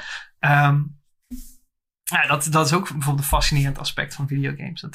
Dat benadrukt veel van wat we interessant vinden aan videogames heeft denk ik ook met die sociale component te maken. Mm. Dus we hadden het al over die verhalen die je in de sandbox maakt, in de zandbak van Minecraft of Fortnite. Dat heeft precies diezelfde sociale functie. Dat verklaart misschien ook de aantrekkingskracht van die betaalmodellen die heel veel games tegenwoordig aannemen. Sommige games die betaal je niet eens meer een soort van... die zijn dan free-to-play. Je hoeft geen bedrag vooraf te betalen, maar je betaalt alleen maar voor in-game items. En die mogen dan eigenlijk ook alleen maar cosmetisch zijn. Hoe sociaal en hoe... het is ook bijna ontastbaar, weet je wel. De waarde van die... De waarde van die kledingstukken is alleen maar sociaal. En toch gaat er... inderdaad, alsnog veel geld... Enorm veel geld, ja. Volgens mij bij FIFA kun je voetbalkaartjes kopen in-game. Daar ging volgens mij €1 miljard in om vorig jaar alleen al. Zo'n belachelijk... Ja, dit moet ik misschien even uitzoeken ondertussen. Maar het is echt een belachelijk bedrag. En bij sommige games gaat het... Ja, zeker bij Fortnite... Er wordt veel meer geld verdiend met gewoon het verkopen van die cosmetische items. En die van bragging rights, basically... dan met gewoon het verkopen van de spelervaring. Ja. Die is alleen maar dienend. Ja, dat is zo Oké, games als evenement. Dat vind ik zeker interessant. En de manier waarop je het uitlegt ook, snap ik ook volledig. Vraag me af hoe dit zich verhoudt tot de marketingmachine die erachter zit. Want het meeste wat je beschreven hebt is in principe marketing die gemaakt wordt om hype te creëren. Behalve wat de gesprekken die wij dan onderling op fora of whatever met elkaar hebben over de games. Alleen die gesprekken zijn alleen maar mogelijk doordat er een marketingmachine achter zit die al 2-3 jaar voordat die uitkomt begint met hypen. Nou, dan denk ik dat je een beetje onderschat hoe betrokken veel videogamers zijn bij de spellen die ze spelen. Ik denk dat als een spelmaker geen forum zou oprichten om het over een spel te hebben, dan zouden de spelers dat zelf gewoon oprichten. En in zekere zin zijn de gamers soms ook een moeilijke doelgroep. Die zijn heel snel ontevreden en laten het dan heel sterk merken en zo. Dat merk je bij, er zijn genoeg voorbeelden. Ja, je hebt trouwens wel gelijk, want de meeste gesprekken die plaatsvinden vinden plaats op Reddit, op 4chan of zoiets dergelijks. Niet op... klopt. Soms wordt dat ook heel toxisch, dan wordt het gewoon heel naar. Maar soms ook positief. Ik bedoel, een van de andere ontwikkelingen die ik heel interessant vind aan hedendaagse videogames is de opkomst van de hele... de alpha game. Of de beta-test waar je aan kan deelnemen. Vaak games niet eens meer uit dat ze af zijn, maar kun je gewoon instappen op het moment dat ze nog in ontwikkeling zijn. Early access. Ja, de early access titels. Steam heeft ook zo'n bepaalde functie waar je gewoon deel kan nemen aan de ontwikkeling van het spel eigenlijk. En dan kun je direct feedback geven. Ik denk dat heel typerend is ook voor de betrokkenheid die veel gamers hebben. Ja, vet. En hoe kijk je dan op de grote verscheidenheid aan indie games? Tegenwoordig heb je veel meer onafhankelijke studio's die games maken. Ja. Waarbij ik het gevoel heb dat daar ook heel veel... innovatie is niet het juiste woord, maar wel veel originaliteit zit. Er zitten dingen in, er gebeuren dingen waarvan je niet zou verwachten, die je niet verwacht. Is dat een goede ontwikkeling volgens jou? Is dat, dat vind ik eigenlijk het leukst. Dus ik ben niet iemand die heel veel online competitieve games speelt, maar ik vind dat van veel van de, wat ik zou noemen, de literaire parels van de gamesindustrie zit ook daar. Dus in de kleinere games, de indie games. Dat is gewoon... Daar zie je vaak het meest creativiteit. Dus iemand die een idee heeft... aan wat voor games denk jij bijvoorbeeld? Een game als Undertale bijvoorbeeld. Welke is dat ook weer? Dat is die top-down game. Heel slechte graphics. Ja, slechte graphics. Heel gepixeleerd. Is gemodelleerd op Modder 3. Als je hem nu niet weet, dan kan ik het je ook niet uitleggen. Wat hebben we nog meer? Samurai Gun.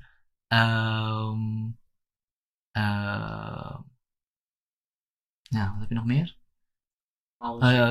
Hollow Knight. Gewoon allerlei verschillende games. Ja, ik denk dat daar gebeuren de interessantste dingen. Dus ik ga dan al wat verder terug, zeg maar. Voor de games waar ik dan bijvoorbeeld aan denk. En dan kan het bijvoorbeeld ook een game zijn voor de iPad bijvoorbeeld. Dan denk ik bijvoorbeeld aan Device 6. Was een beetje een indie hit. Of Swords and Sorcery. Was ook zo'n soort van klein cult hitje. Bastion.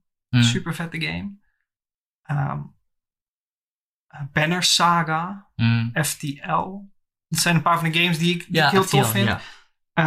Wat is dat? FTL Faster Than Light. Ja.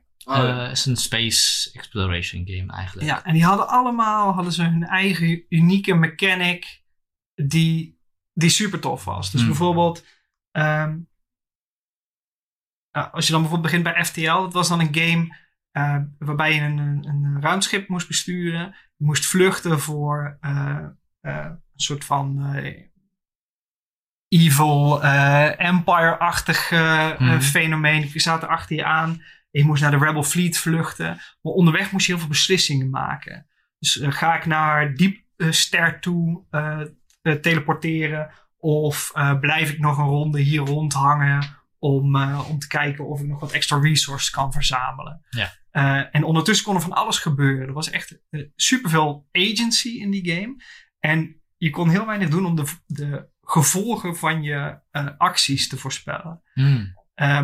Wat ervoor zorgde dat iedere beslissing die je maakt heel veel gravitas had. Dus heel veel belang aan iedere beslissing zat. Dat was een super vette game. Dus je kunt hem ook voor een paar euro oppikken. Maar echt super de moeite waard, denk ik. Micromanagement in het schip. Dat was wel vet gedaan. Nog een voorbeeld. Device 6, waarmee ik begon... Is meer een boek dan een game.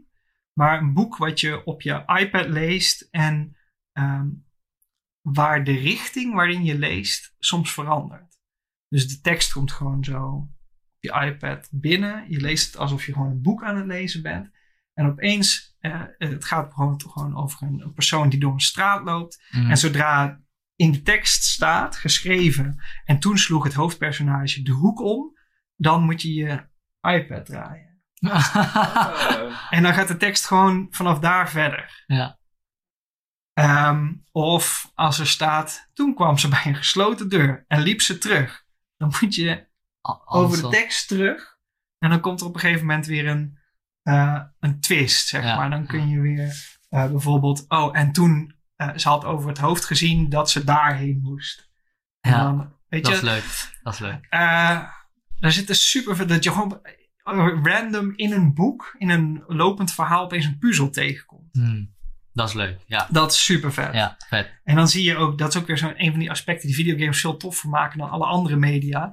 dat een videogame ook echt zegt van ja, als jij niet hebt opgelet bij wat je net hebt zitten lezen, hè, dan kom je gewoon niet verder. Ja. Want je moet weten wat personage X heeft gezegd. En wat je moet doen, inderdaad. Ja, ja. Ja. Anders gaat de deur niet open of gaat de puzzel niet open of kan ze niet inloggen op. Het kan het hoofdpersonage in het boek niet inloggen op een computer. Ja, je moet echt veel meer leven in het verhaal, in de wereld die gepresenteerd wordt. Ja, nou, dat is echt super vet. Ja. Vet. Swords and Sorcery, die heeft, dat is al best wel een oude game, maar die heeft de mechanic dat je alleen maar op bepaalde dagen kan spelen. Bastion heeft een heel vette mechanic waarin er een voice-over is die alles narrate wat je doet. Dat is super vet gedaan. Er is ook comment op wat jij doet in de game. Dus als je, er zit ook een soort van grapjes af en toe in van... als je te lang ergens stilstaat, dan kan je opmerken van... En toen duurde het heel lang voordat de hoofdpersoon verder ging lopen. Dat soort rare dingen zitten erin. Ja, dat is gewoon heel tof gedaan. Wordt er niet een hele goede reden gegeven waarom elke keer de wereld ook anders is? Dat ook in Bastion, dat met die zwevende eilanden. Toch? Ja, precies. Ja, dus dat zo'n spel die zichzelf genereert dan elke keer als je gaat spelen? Niet helemaal nieuw. Nee. Oh, oké. Nee. Ja. Je had ook nog wat dingen op je iPad staan. Van je dag. We hadden eigenlijk die antropologische kant van wat interessant is aan filosofie en videogames we nou gehad. Maar je kunt ook, dus we hebben ook al een beetje gesproken over waarom dat überhaupt interessant is voor mensen om videogames te spelen. Maar er zijn ook nog heel andere dimensies die ik zou willen onderzoeken, waar ik mee bezig ben. Die ik interessant vind. Dus bijvoorbeeld de morele aspecten van videogames. Die zijn minstens zo interessant. Een van de dingen die ik ook denk dat videogames interessant maken. Wat bedoel je met de morele aspecten van een videogame? Dat je morele keuzes kan maken? Of het moraal wat erin zit? Vooral dat laatste. Dus er is recent iemand gepromoveerd hier aan de Radboud Universiteit op series als een moreel laboratorium. Dat was de titel van haar proefschrift. Met haar stelling was van ja, series zoals Dexter en House en Game of Thrones zijn eigenlijk een soort van laboratoria waarin wij onze morele overtuigingen testen. En bij series kunnen we dat denk ik vrij snel aannemen van ja, er spelen vaak complexe morele dilemma's waar bijvoorbeeld House die moet kiezen of hij... Die gaat eigenlijk altijd inbreken om een of andere reden. Hij moet inbreken en dan komt hij erachter hoe een bepaalde ziekte behandeld moet worden. Dat is een soort van classic setup van House aflevering. Of het is maar één manier om die persoon te genezen. En dat is om een therapie toe te passen. Maar eigenlijk nog helemaal geen bewijs voor is dat die werkt. Maar House die is zo geniaal, die doorziet dat. En die maakt de keuze en dan hakt hij de knoop. Nou, je kunt je voorstellen dat dat van ding is waar je je aan kan spiegelen als kijker. En hoe moreel ambiguur de karakters zijn in zo'n serie. Dat is bijvoorbeeld bij Game of Thrones helemaal duidelijk. Het is nooit duidelijk van wie nou de good guy is en de bad guy. Dat vinden we als kijker heel interessant. Maar ik denk dat videogames daar eigenlijk nog een veel betere of interessantere proeftuin voor bieden. Als jij als toeschouwer niet alleen buiten het verhaal blijft, keuzes van een afstand waarneemt, maar actief moet ingrijpen en eigenlijk jouw morele opvattingen als het ware kan toetsen, dan zitten er heel interessante, ook ethische mogelijkheden in die videogames. Ja. En dan kom je vooral bij spellen zoals Dragon Age en Mass Effect. Daar kun je echt heel toffe dingen mee doen. Dan ziet ook dat dus ook gebeurt. Ja, in Mass Effect en dergelijke zie je dat gebeuren, dus je keuzes moet maken. En aan de hand van de keuzes die je maakt, verandert de wereld in principe en de mensen hoe die op jou reageren en dergelijke. Ja. Wat ik jammer vind bij Mass Effect is dat heel erg versimpeld is tot een good of bad keuze. Ja. Of tenminste positief en negatief. Zoiets is het. Bij een spel wat Deus Ex, waarbij je dat eigenlijk helemaal niet hebt. Je ziet niet hoe goed of slecht je keuzes zijn. Ja. Je maakt gewoon keuzes en daar komen dingen uit. Het is veel interessanter. Dus ik vind het leuk als games daarmee spelen. Ja. De vraag die ik heb, zou het misschien... Wat ik filosofisch al interessant vind, is dat er die verschillen zijn. Maar goed, wat wil je vragen? De logische keuze lijkt te zijn als je een moreel onderzoek wil doen via een videogame om mensen keuzes te laten maken. Maar wat nou als je ze helemaal geen keuze geeft en de slechte keuzes laat maken, die ze moeten maken om het spel te bevorderen, en te kijken of dat hun idee over morele keuzes verandert? Dat zou ook kunnen. Dat is een even valide strategie. Maar ik denk dat wat ik interessant vind ook aan dat onderzoek wat dan over series ging, is dat wij gebruiken dat soort kunstuitingen, dus series net zo goed als videogames, zelf om onze morele overtuigingen te testen. Dus, Van Omme heet zij. Ze heeft gemeten hoe bijvoorbeeld artsen hun eigen morele overtuigingen toetsen aan House in die serie. Of hoe, ander voorbeeld, hoe tieners hun opvattingen over de liefde toetsen aan een serie als Gossip Girl. Dan is een zoetsappige serie over 6, 7 personages die allemaal verschillende opvattingen hebben over wat liefde is. En als kijker ga je dan toetsen van waar kan ik het meest best in vinden? Ik vind dit. Ja. Wat voor effecten heeft dat als ik die opvatting volhoud?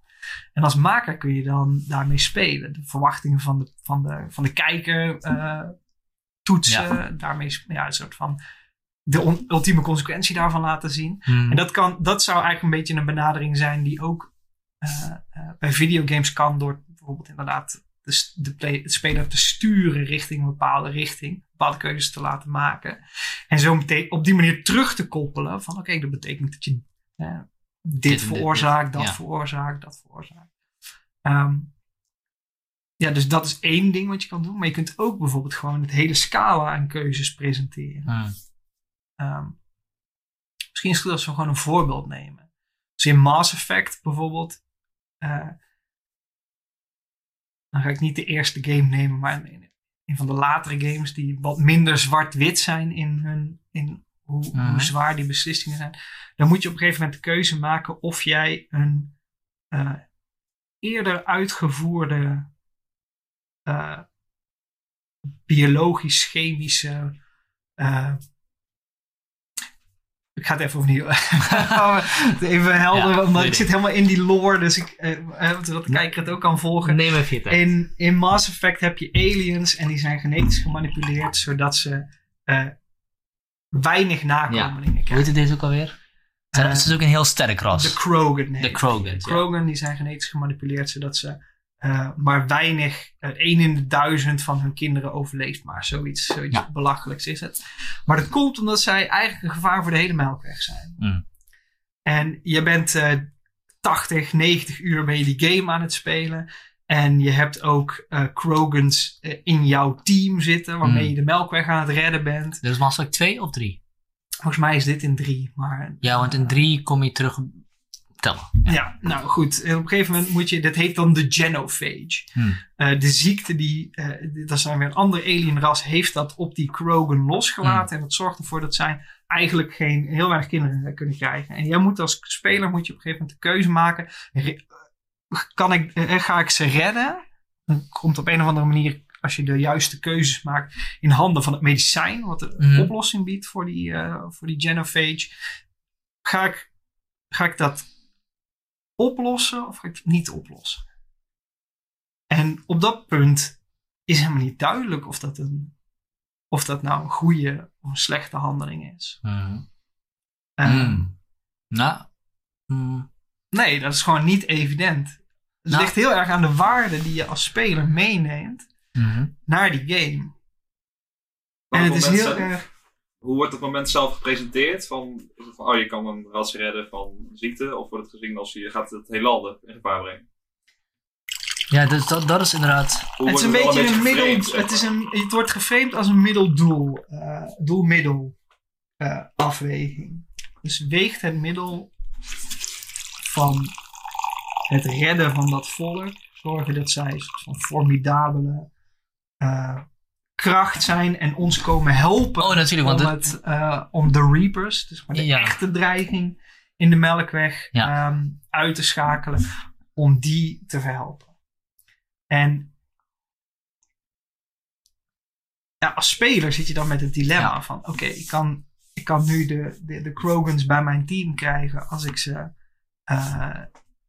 de Genophage oplos. Maar er zijn ook opties dat je bijvoorbeeld liegt. Mm. Dat je wel doet alsof je de Genophage oplost. Mm. En die Krogan toch verleidt om mee te doen. Maar je doet het niet echt. Of je bouwt een soort van safeguard in. Ik weet niet meer precies hoe het zit. Ja.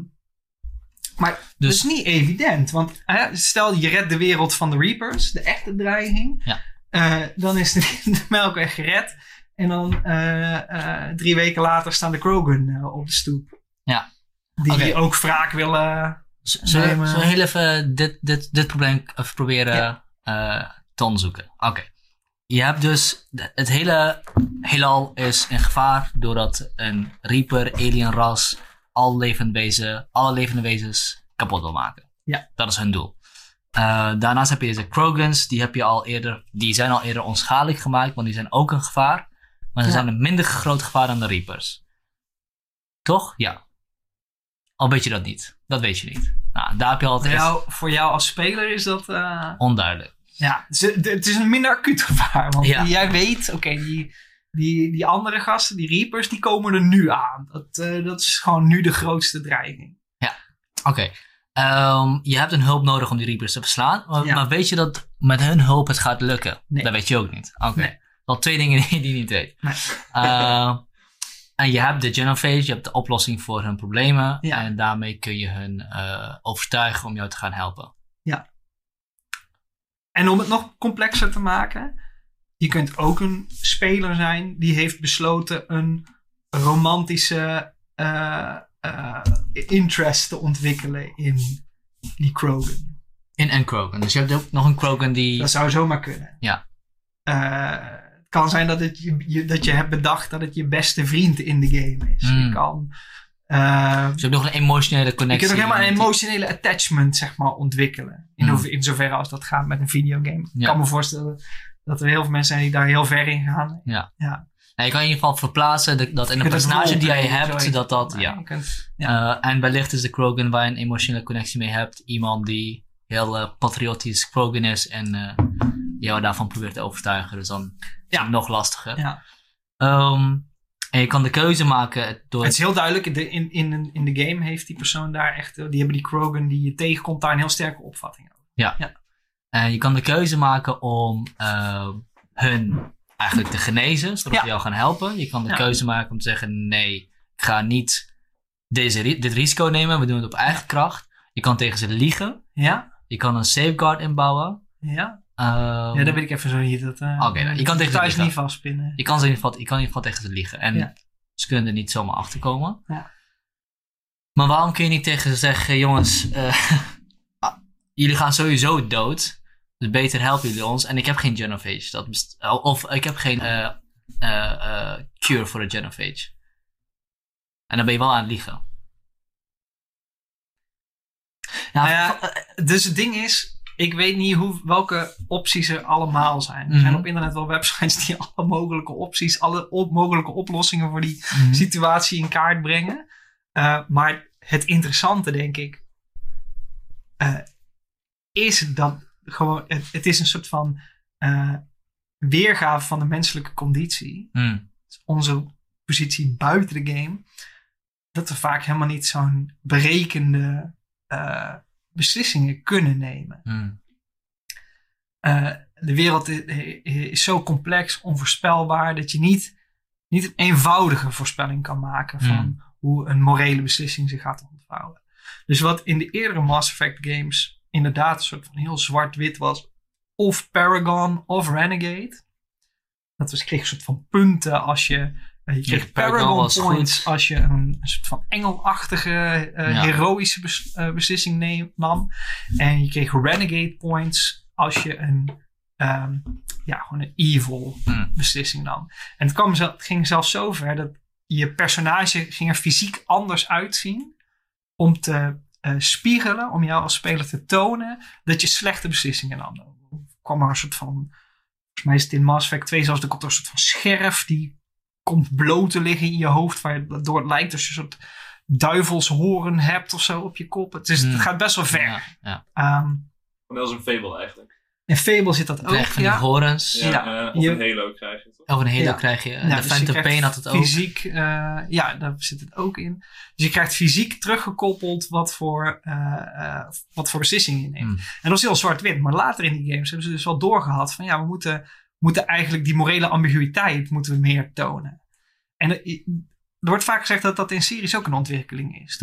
Dat morele ambiguë karakters, dat die soort momentum hebben. Ja. Dat die steeds vaker voorkomen. Ja. En dat ook populariteit van Game of Thrones verklaart. Maar dat is denk ik eigenlijk de interessante... de interessante... kwestie. Ja, ontwikkeling die je in videogames ziet. Hetzelfde ontwikkelaar, BioWare, heeft ook de Dragon Age serie ontwikkeld. Dat is een andere videogame waarin... je vooral feedback krijgt van wat je peers vinden van de beslissingen die je neemt. Dus dan heb je een groep teamleden mee en dan krijg je in beeld Cole approves of your action. Of approves staat er. Of greatly approves als je iets doet wat heel goed is. En soms als je een heel belangrijke beslissing neemt, dan komen van alle 9... companions, teamleden die je kan verzamelen, komt in beeld staan wat zij vinden van een beslissing die je hebt genomen. Of je een spion die je gered hebt, of je die het leven spaart, of dat je hem ombrengt omdat hij voor de vijand werkt of zo. Dat heeft dan invloed op de approval van jouw teamleden. Ja. Ook een interessante manier om moraal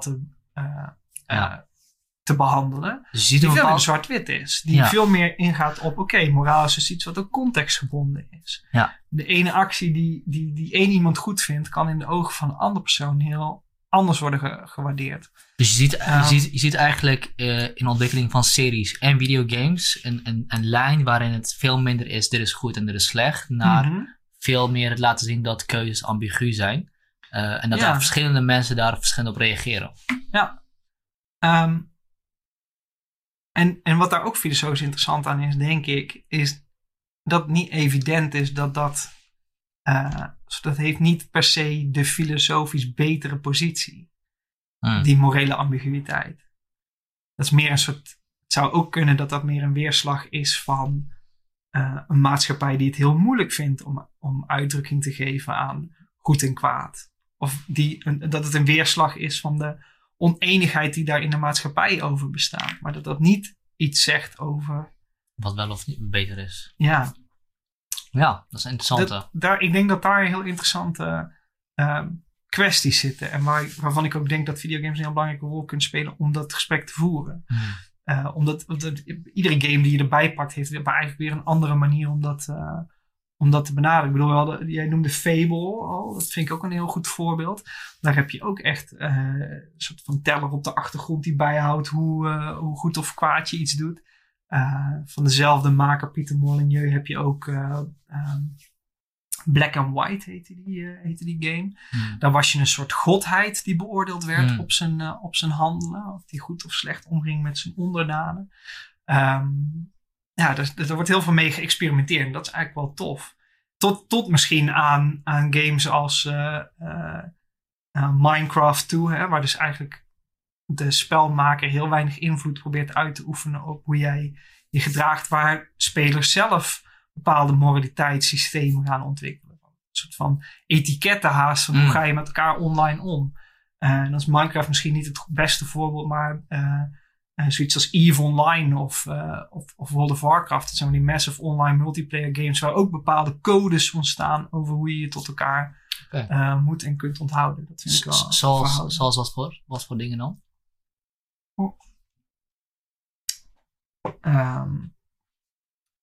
Nou, ik weet bijvoorbeeld, in EVE heb je heel veel vrijheid over wat je kan doen. Daar is eigenlijk niet echt een soort van politieagent ingebouwd in de game die bijvoorbeeld voorkomt dat jij spullen van iemand anders afneemt. Ja. Zoals je gewoon daar de impuls toe hebt, dan kun je dat gewoon doen. Dan kun je ook dingen die heel waardevol zijn van iemand anders kun je kapot maken. Dat was zelfs in een trailer was dat als een onderdeel van een trailer. Okay. Dat je dat zou kunnen doen. Een soort selling point bijna. Ja. Dat je waardevolle dingen van een ander kan vernietigen. Nou ja, dat is wel een interessante ook een soort van testtuin. Van hoe gaan mensen in die setting zich tot elkaar verhouden?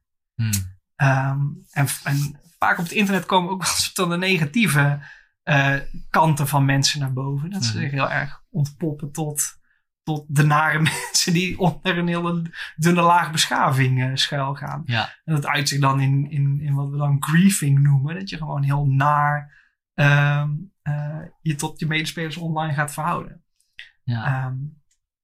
Ook mijn afvraag is het gedrag van mensen in zulke vrije videogames, misschien ook in een ander voorbeeld in spellen zoals GTA en dergelijke, waar je inderdaad ook gewoon NPC's kan neerknallen en dergelijke. Is dat een weerspiegeling van iemand?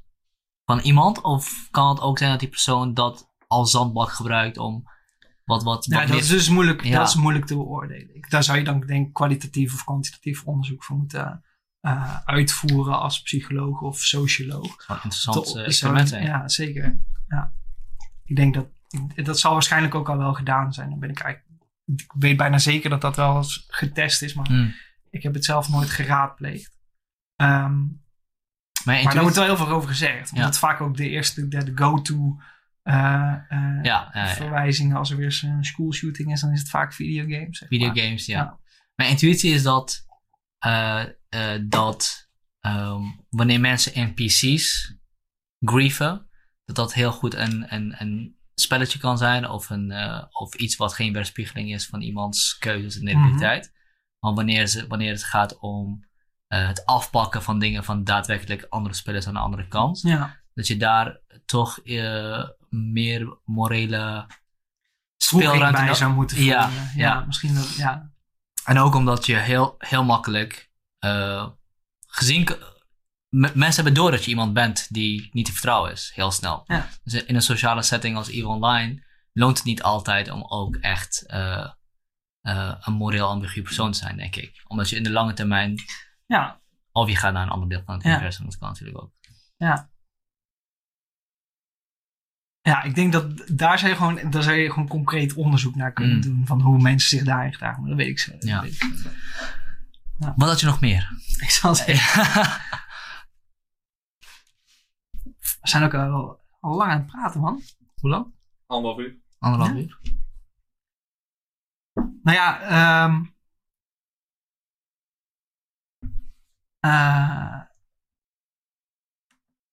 ik denk dat eigenlijk, wat denk ik wel een goede opzet zou zijn voor het boek waar ik eigenlijk mee bezig ben, is om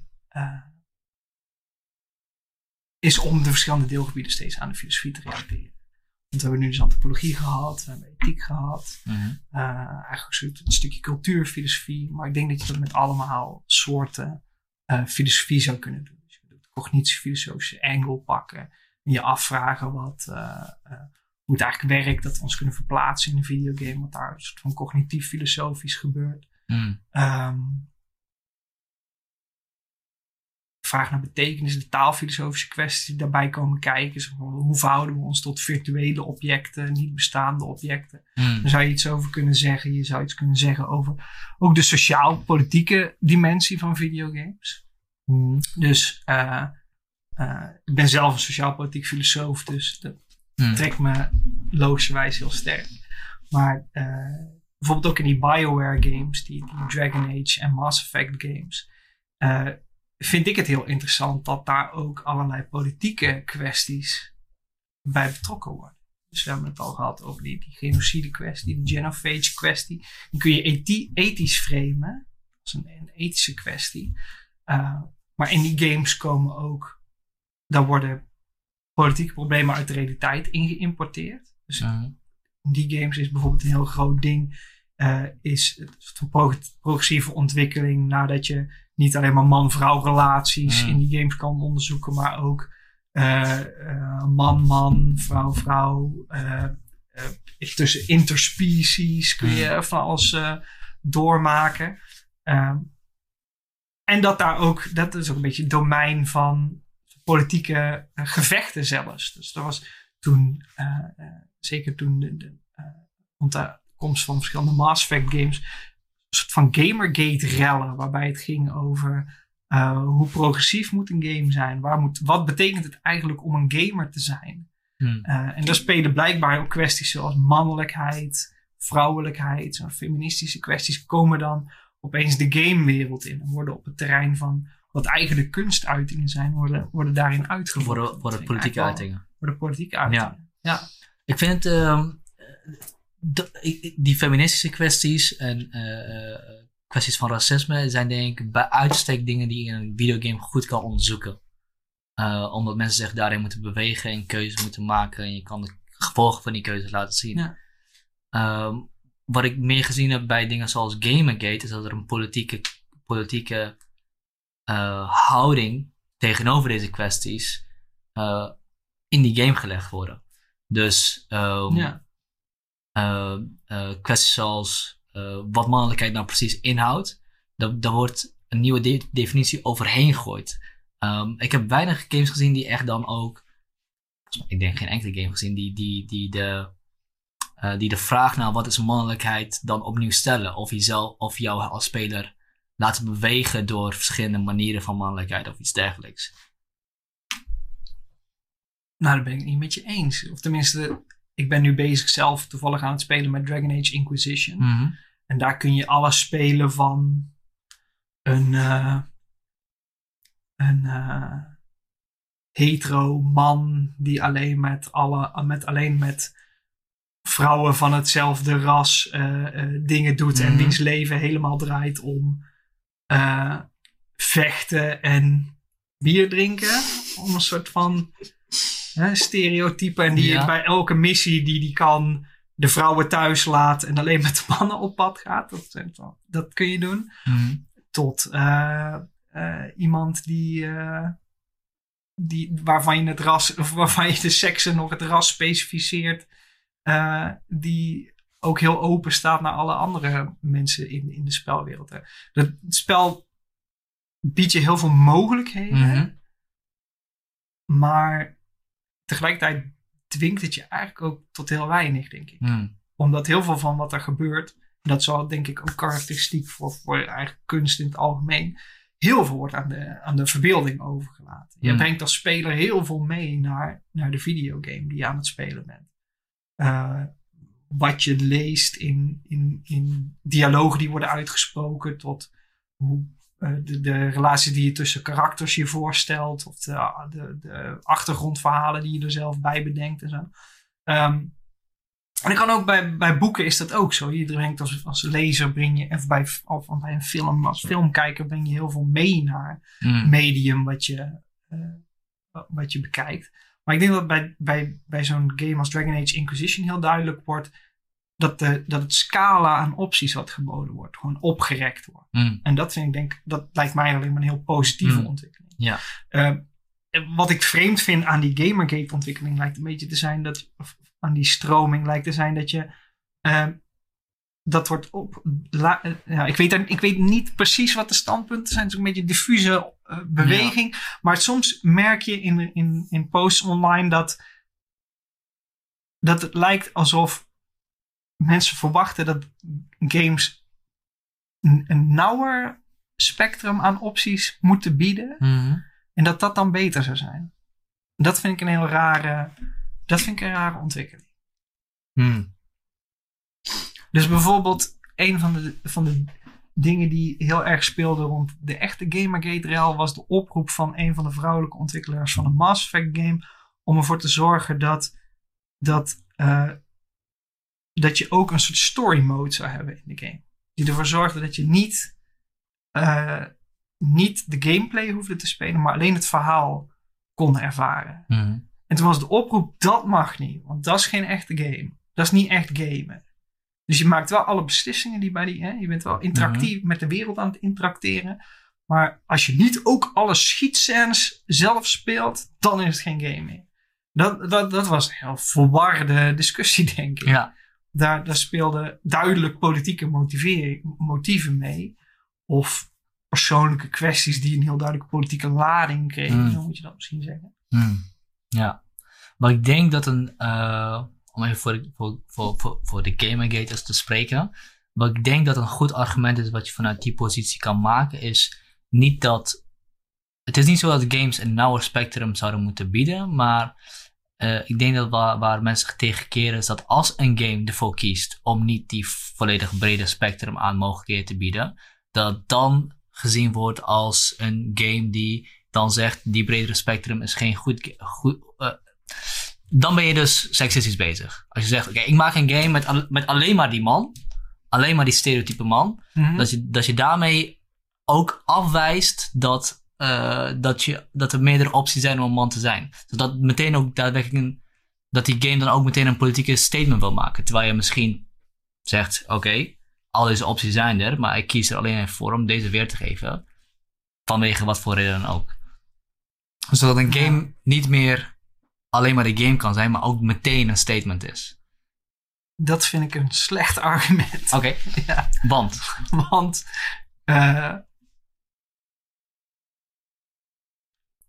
Er is geen directe relatie tussen de game die persoon A maakt en de game die persoon B maakt.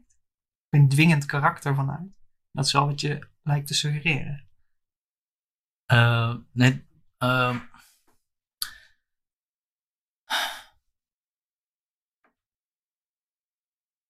Wat ik denk ik wil zeggen is dat er is een bewustwording gekomen voor het feit dat games heel vaak mannelijk gericht zijn geweest. Dus mannelijke hoofdpersonages, stereotype mannelijke mannelijkheid, vrouwen vaak als een iets om te redden of lustobject of whatever.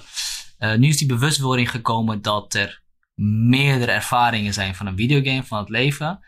Dus meerdere soorten mannen, meerdere soorten vrouwen en alles daartussenin. Zijn opties die geboden worden door een game als Dragon Age, Inquisition. Ja. Maar die bewustwording was er al lang. Alleen videogames liepen heel erg achter. Liepen achter, inderdaad. Ja. In het licht daarvan, van die bewustwording... lijkt het te zijn dat als jij dus nu kiest voor een game... om een game te maken die alleen maar dat oude idee van mannelijkheid weergeeft... Ja. Dat je daarmee zegt, die nieuwe bewustwording, daar ben ik niet mee eens. Ja, en dan is je punt... Dat ik kan zeggen dat ik kan... Dat ik vervelend vind? Nee, niet dat verwijt kan worden. Niet ik, maar als ik voor de gamergate spreek. Dat dus daarmee het maken van een videogame tegelijkertijd ook een politieke opvatting is. Dus ik kan erop gepakt worden dat ik een game gemaakt heb die niet genoeg opties voor... En daarom zou die andere game niet gemaakt worden? Nee. Dat is er geen punt. Nee, wat Sap bedoelt is denk ik dat als jij dus in deze huidige situatie een game maakt met bijvoorbeeld een kerel, heel erg mannelijk. Ik volg het argument wel. Ja. Alleen, zodra dat gebeurd is, dan dat mag niet meer. Oh nee, maar ik denk dat we elkaar verkeerd begrijpen, want daarmee zeg ik niet dat. Ik zeg niet dat de Gamergaters dit argument hadden. Want over het algemeen was het gewoon puur... waarom moet dit nou, bladibladibla, heel veel gezeur. Maar als je het argument steelmant, dat je dit ervan kunt maken. Dat er wel een situatie gecreëerd is... waarbij dat als een probleem gezien kan worden. Dus... Ja. Nee. nee, ik ga gewoon niet met je mee. Nee, ik zie het niet. Nee. Maar dat is misschien ook niet... Ja, die storm is ook eigenlijk een beetje gaan liggen. Dus misschien is het niet goed om dat dan weer... Er zitten weinig merits in om die nog op te raken. Ja. De trein gaat gewoon vooruit. En de goede kant op wat mij betreft. Mm. Dus meer opties is meer beter. Meer opties meer beter, ja. Denk ik wel. En dat is ook wat leuk aan de toekomst van videogames. Zie je dat wat mij betreft... ook de lijn die ik... denk te zien, is dat er voor games eigenlijk gewoon heel veel tofs aan zit te komen. Als je ziet de meest duidelijke indicatie dat het goed gaat met games is wat mij betreft gewoon altijd al het visuele spektakel wat erbij zit. Dat kun je gewoon altijd heel duidelijk aan zien van games, er zit een heel duidelijk stijgende lijn in.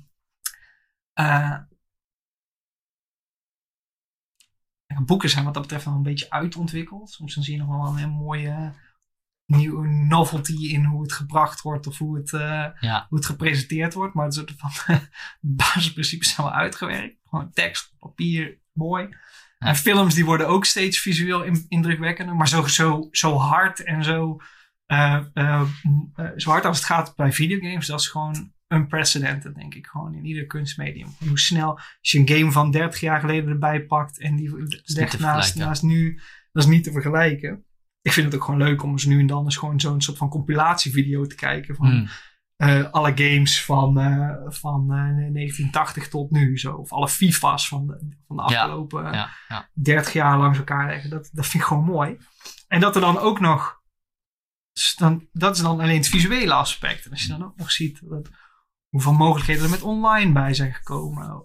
Dat het politiek inclusiever is geworden. Dat er van de morele theorieën die erin te toetsen zijn, dat die interessanter worden. Dat ook de thema's die erin aan bod komen, want daar hebben we het eigenlijk nog helemaal niet over gehad, maar de thema's die aan bod komen in videogames, die worden veel rijker. Dat vind ik echt heel interessant om te zien. Dat nu ook de generatie waar ik toe behoor aan het opgroeien is en zelf games gaat maken.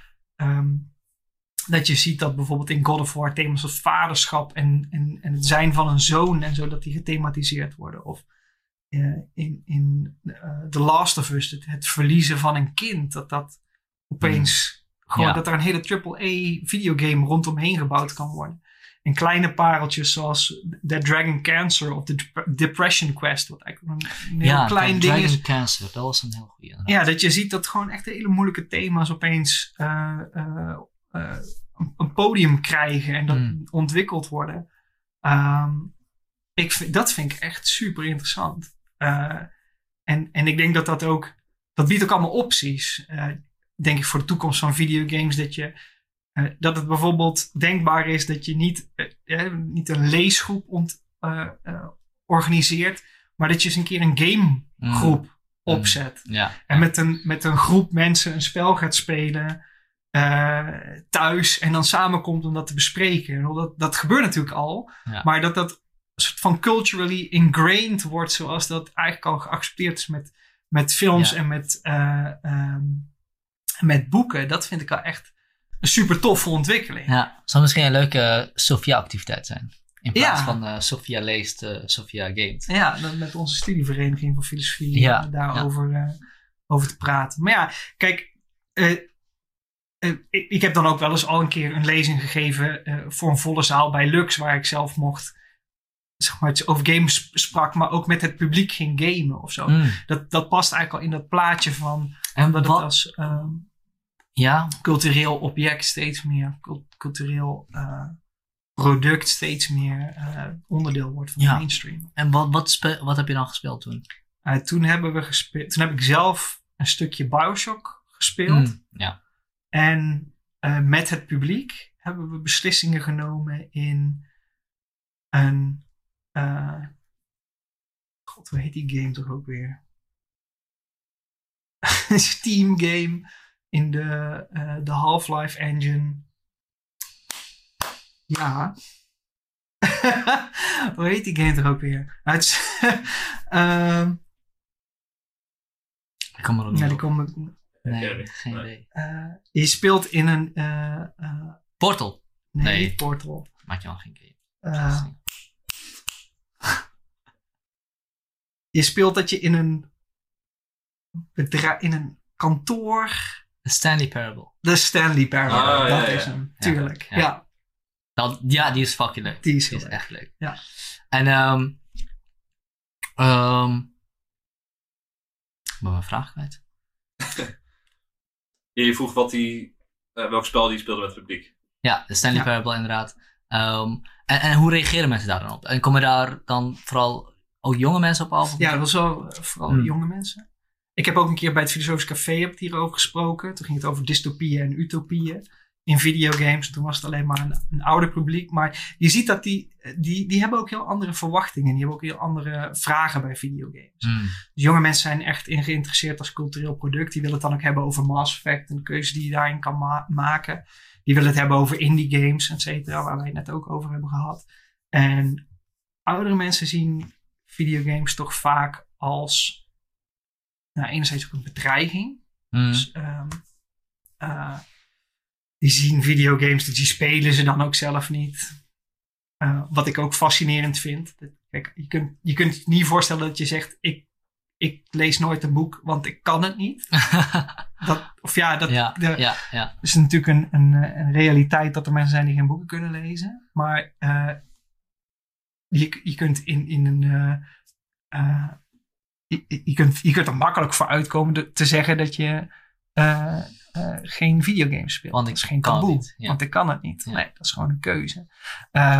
Maar in zo'n setting als het Filosofisch Café zie je dat er bijvoorbeeld meer nagedacht wordt over. Is het dan niet gameverslaving? Bijvoorbeeld. Dat is een thema wat dan vaak aan bod komt. Of de grenzen tussen het echte en het virtuele. Mm. Wordt dan vaak gethematiseerd van gaan we niet toe naar een toekomst van videogames. Dat je zoals in de Steven Spielberg film Ready Player One, dat je kunt je helemaal overgeven aan de digitale wereld. Je hoeft er eigenlijk niet meer uit te komen, want alles is daar te vinden. Die thema's komen dan vaker ter sprake. Ja. Maar ja, het zijn allebei interessante thema's, denk ik. Maar ik vind de eerste persoonlijk interessanter. Daar zit meer mijn filosofische interesse, moet ik eigenlijk zeggen. Maar die andere thema's, ik bedoel gameverslaving, daar heb ik deze week toevallig nog een keer een workshop over bijgewoond. Dat vind ik ook een thema wat zeker aandacht verdient. Omdat het ook gewoon een serieus probleem is. Ik bedoel, een van de vragen waarmee ik begonnen was van waarom is het zo interessant om met videogames bezig te zijn. Nou ja, videogames zijn voor sommige mensen zo interessant dat ze er zich erin verliezen. Ik bedoel, World of Warcraft is een bekend verschijnsel dat daar mensen gewoon Fortnite ten onder gaan. Ik weet niet of het is met Fortnite ook al. Ja. Met zoveel spellen gebeurt, met League of Legends, Call of Duty, Final Fantasy Online.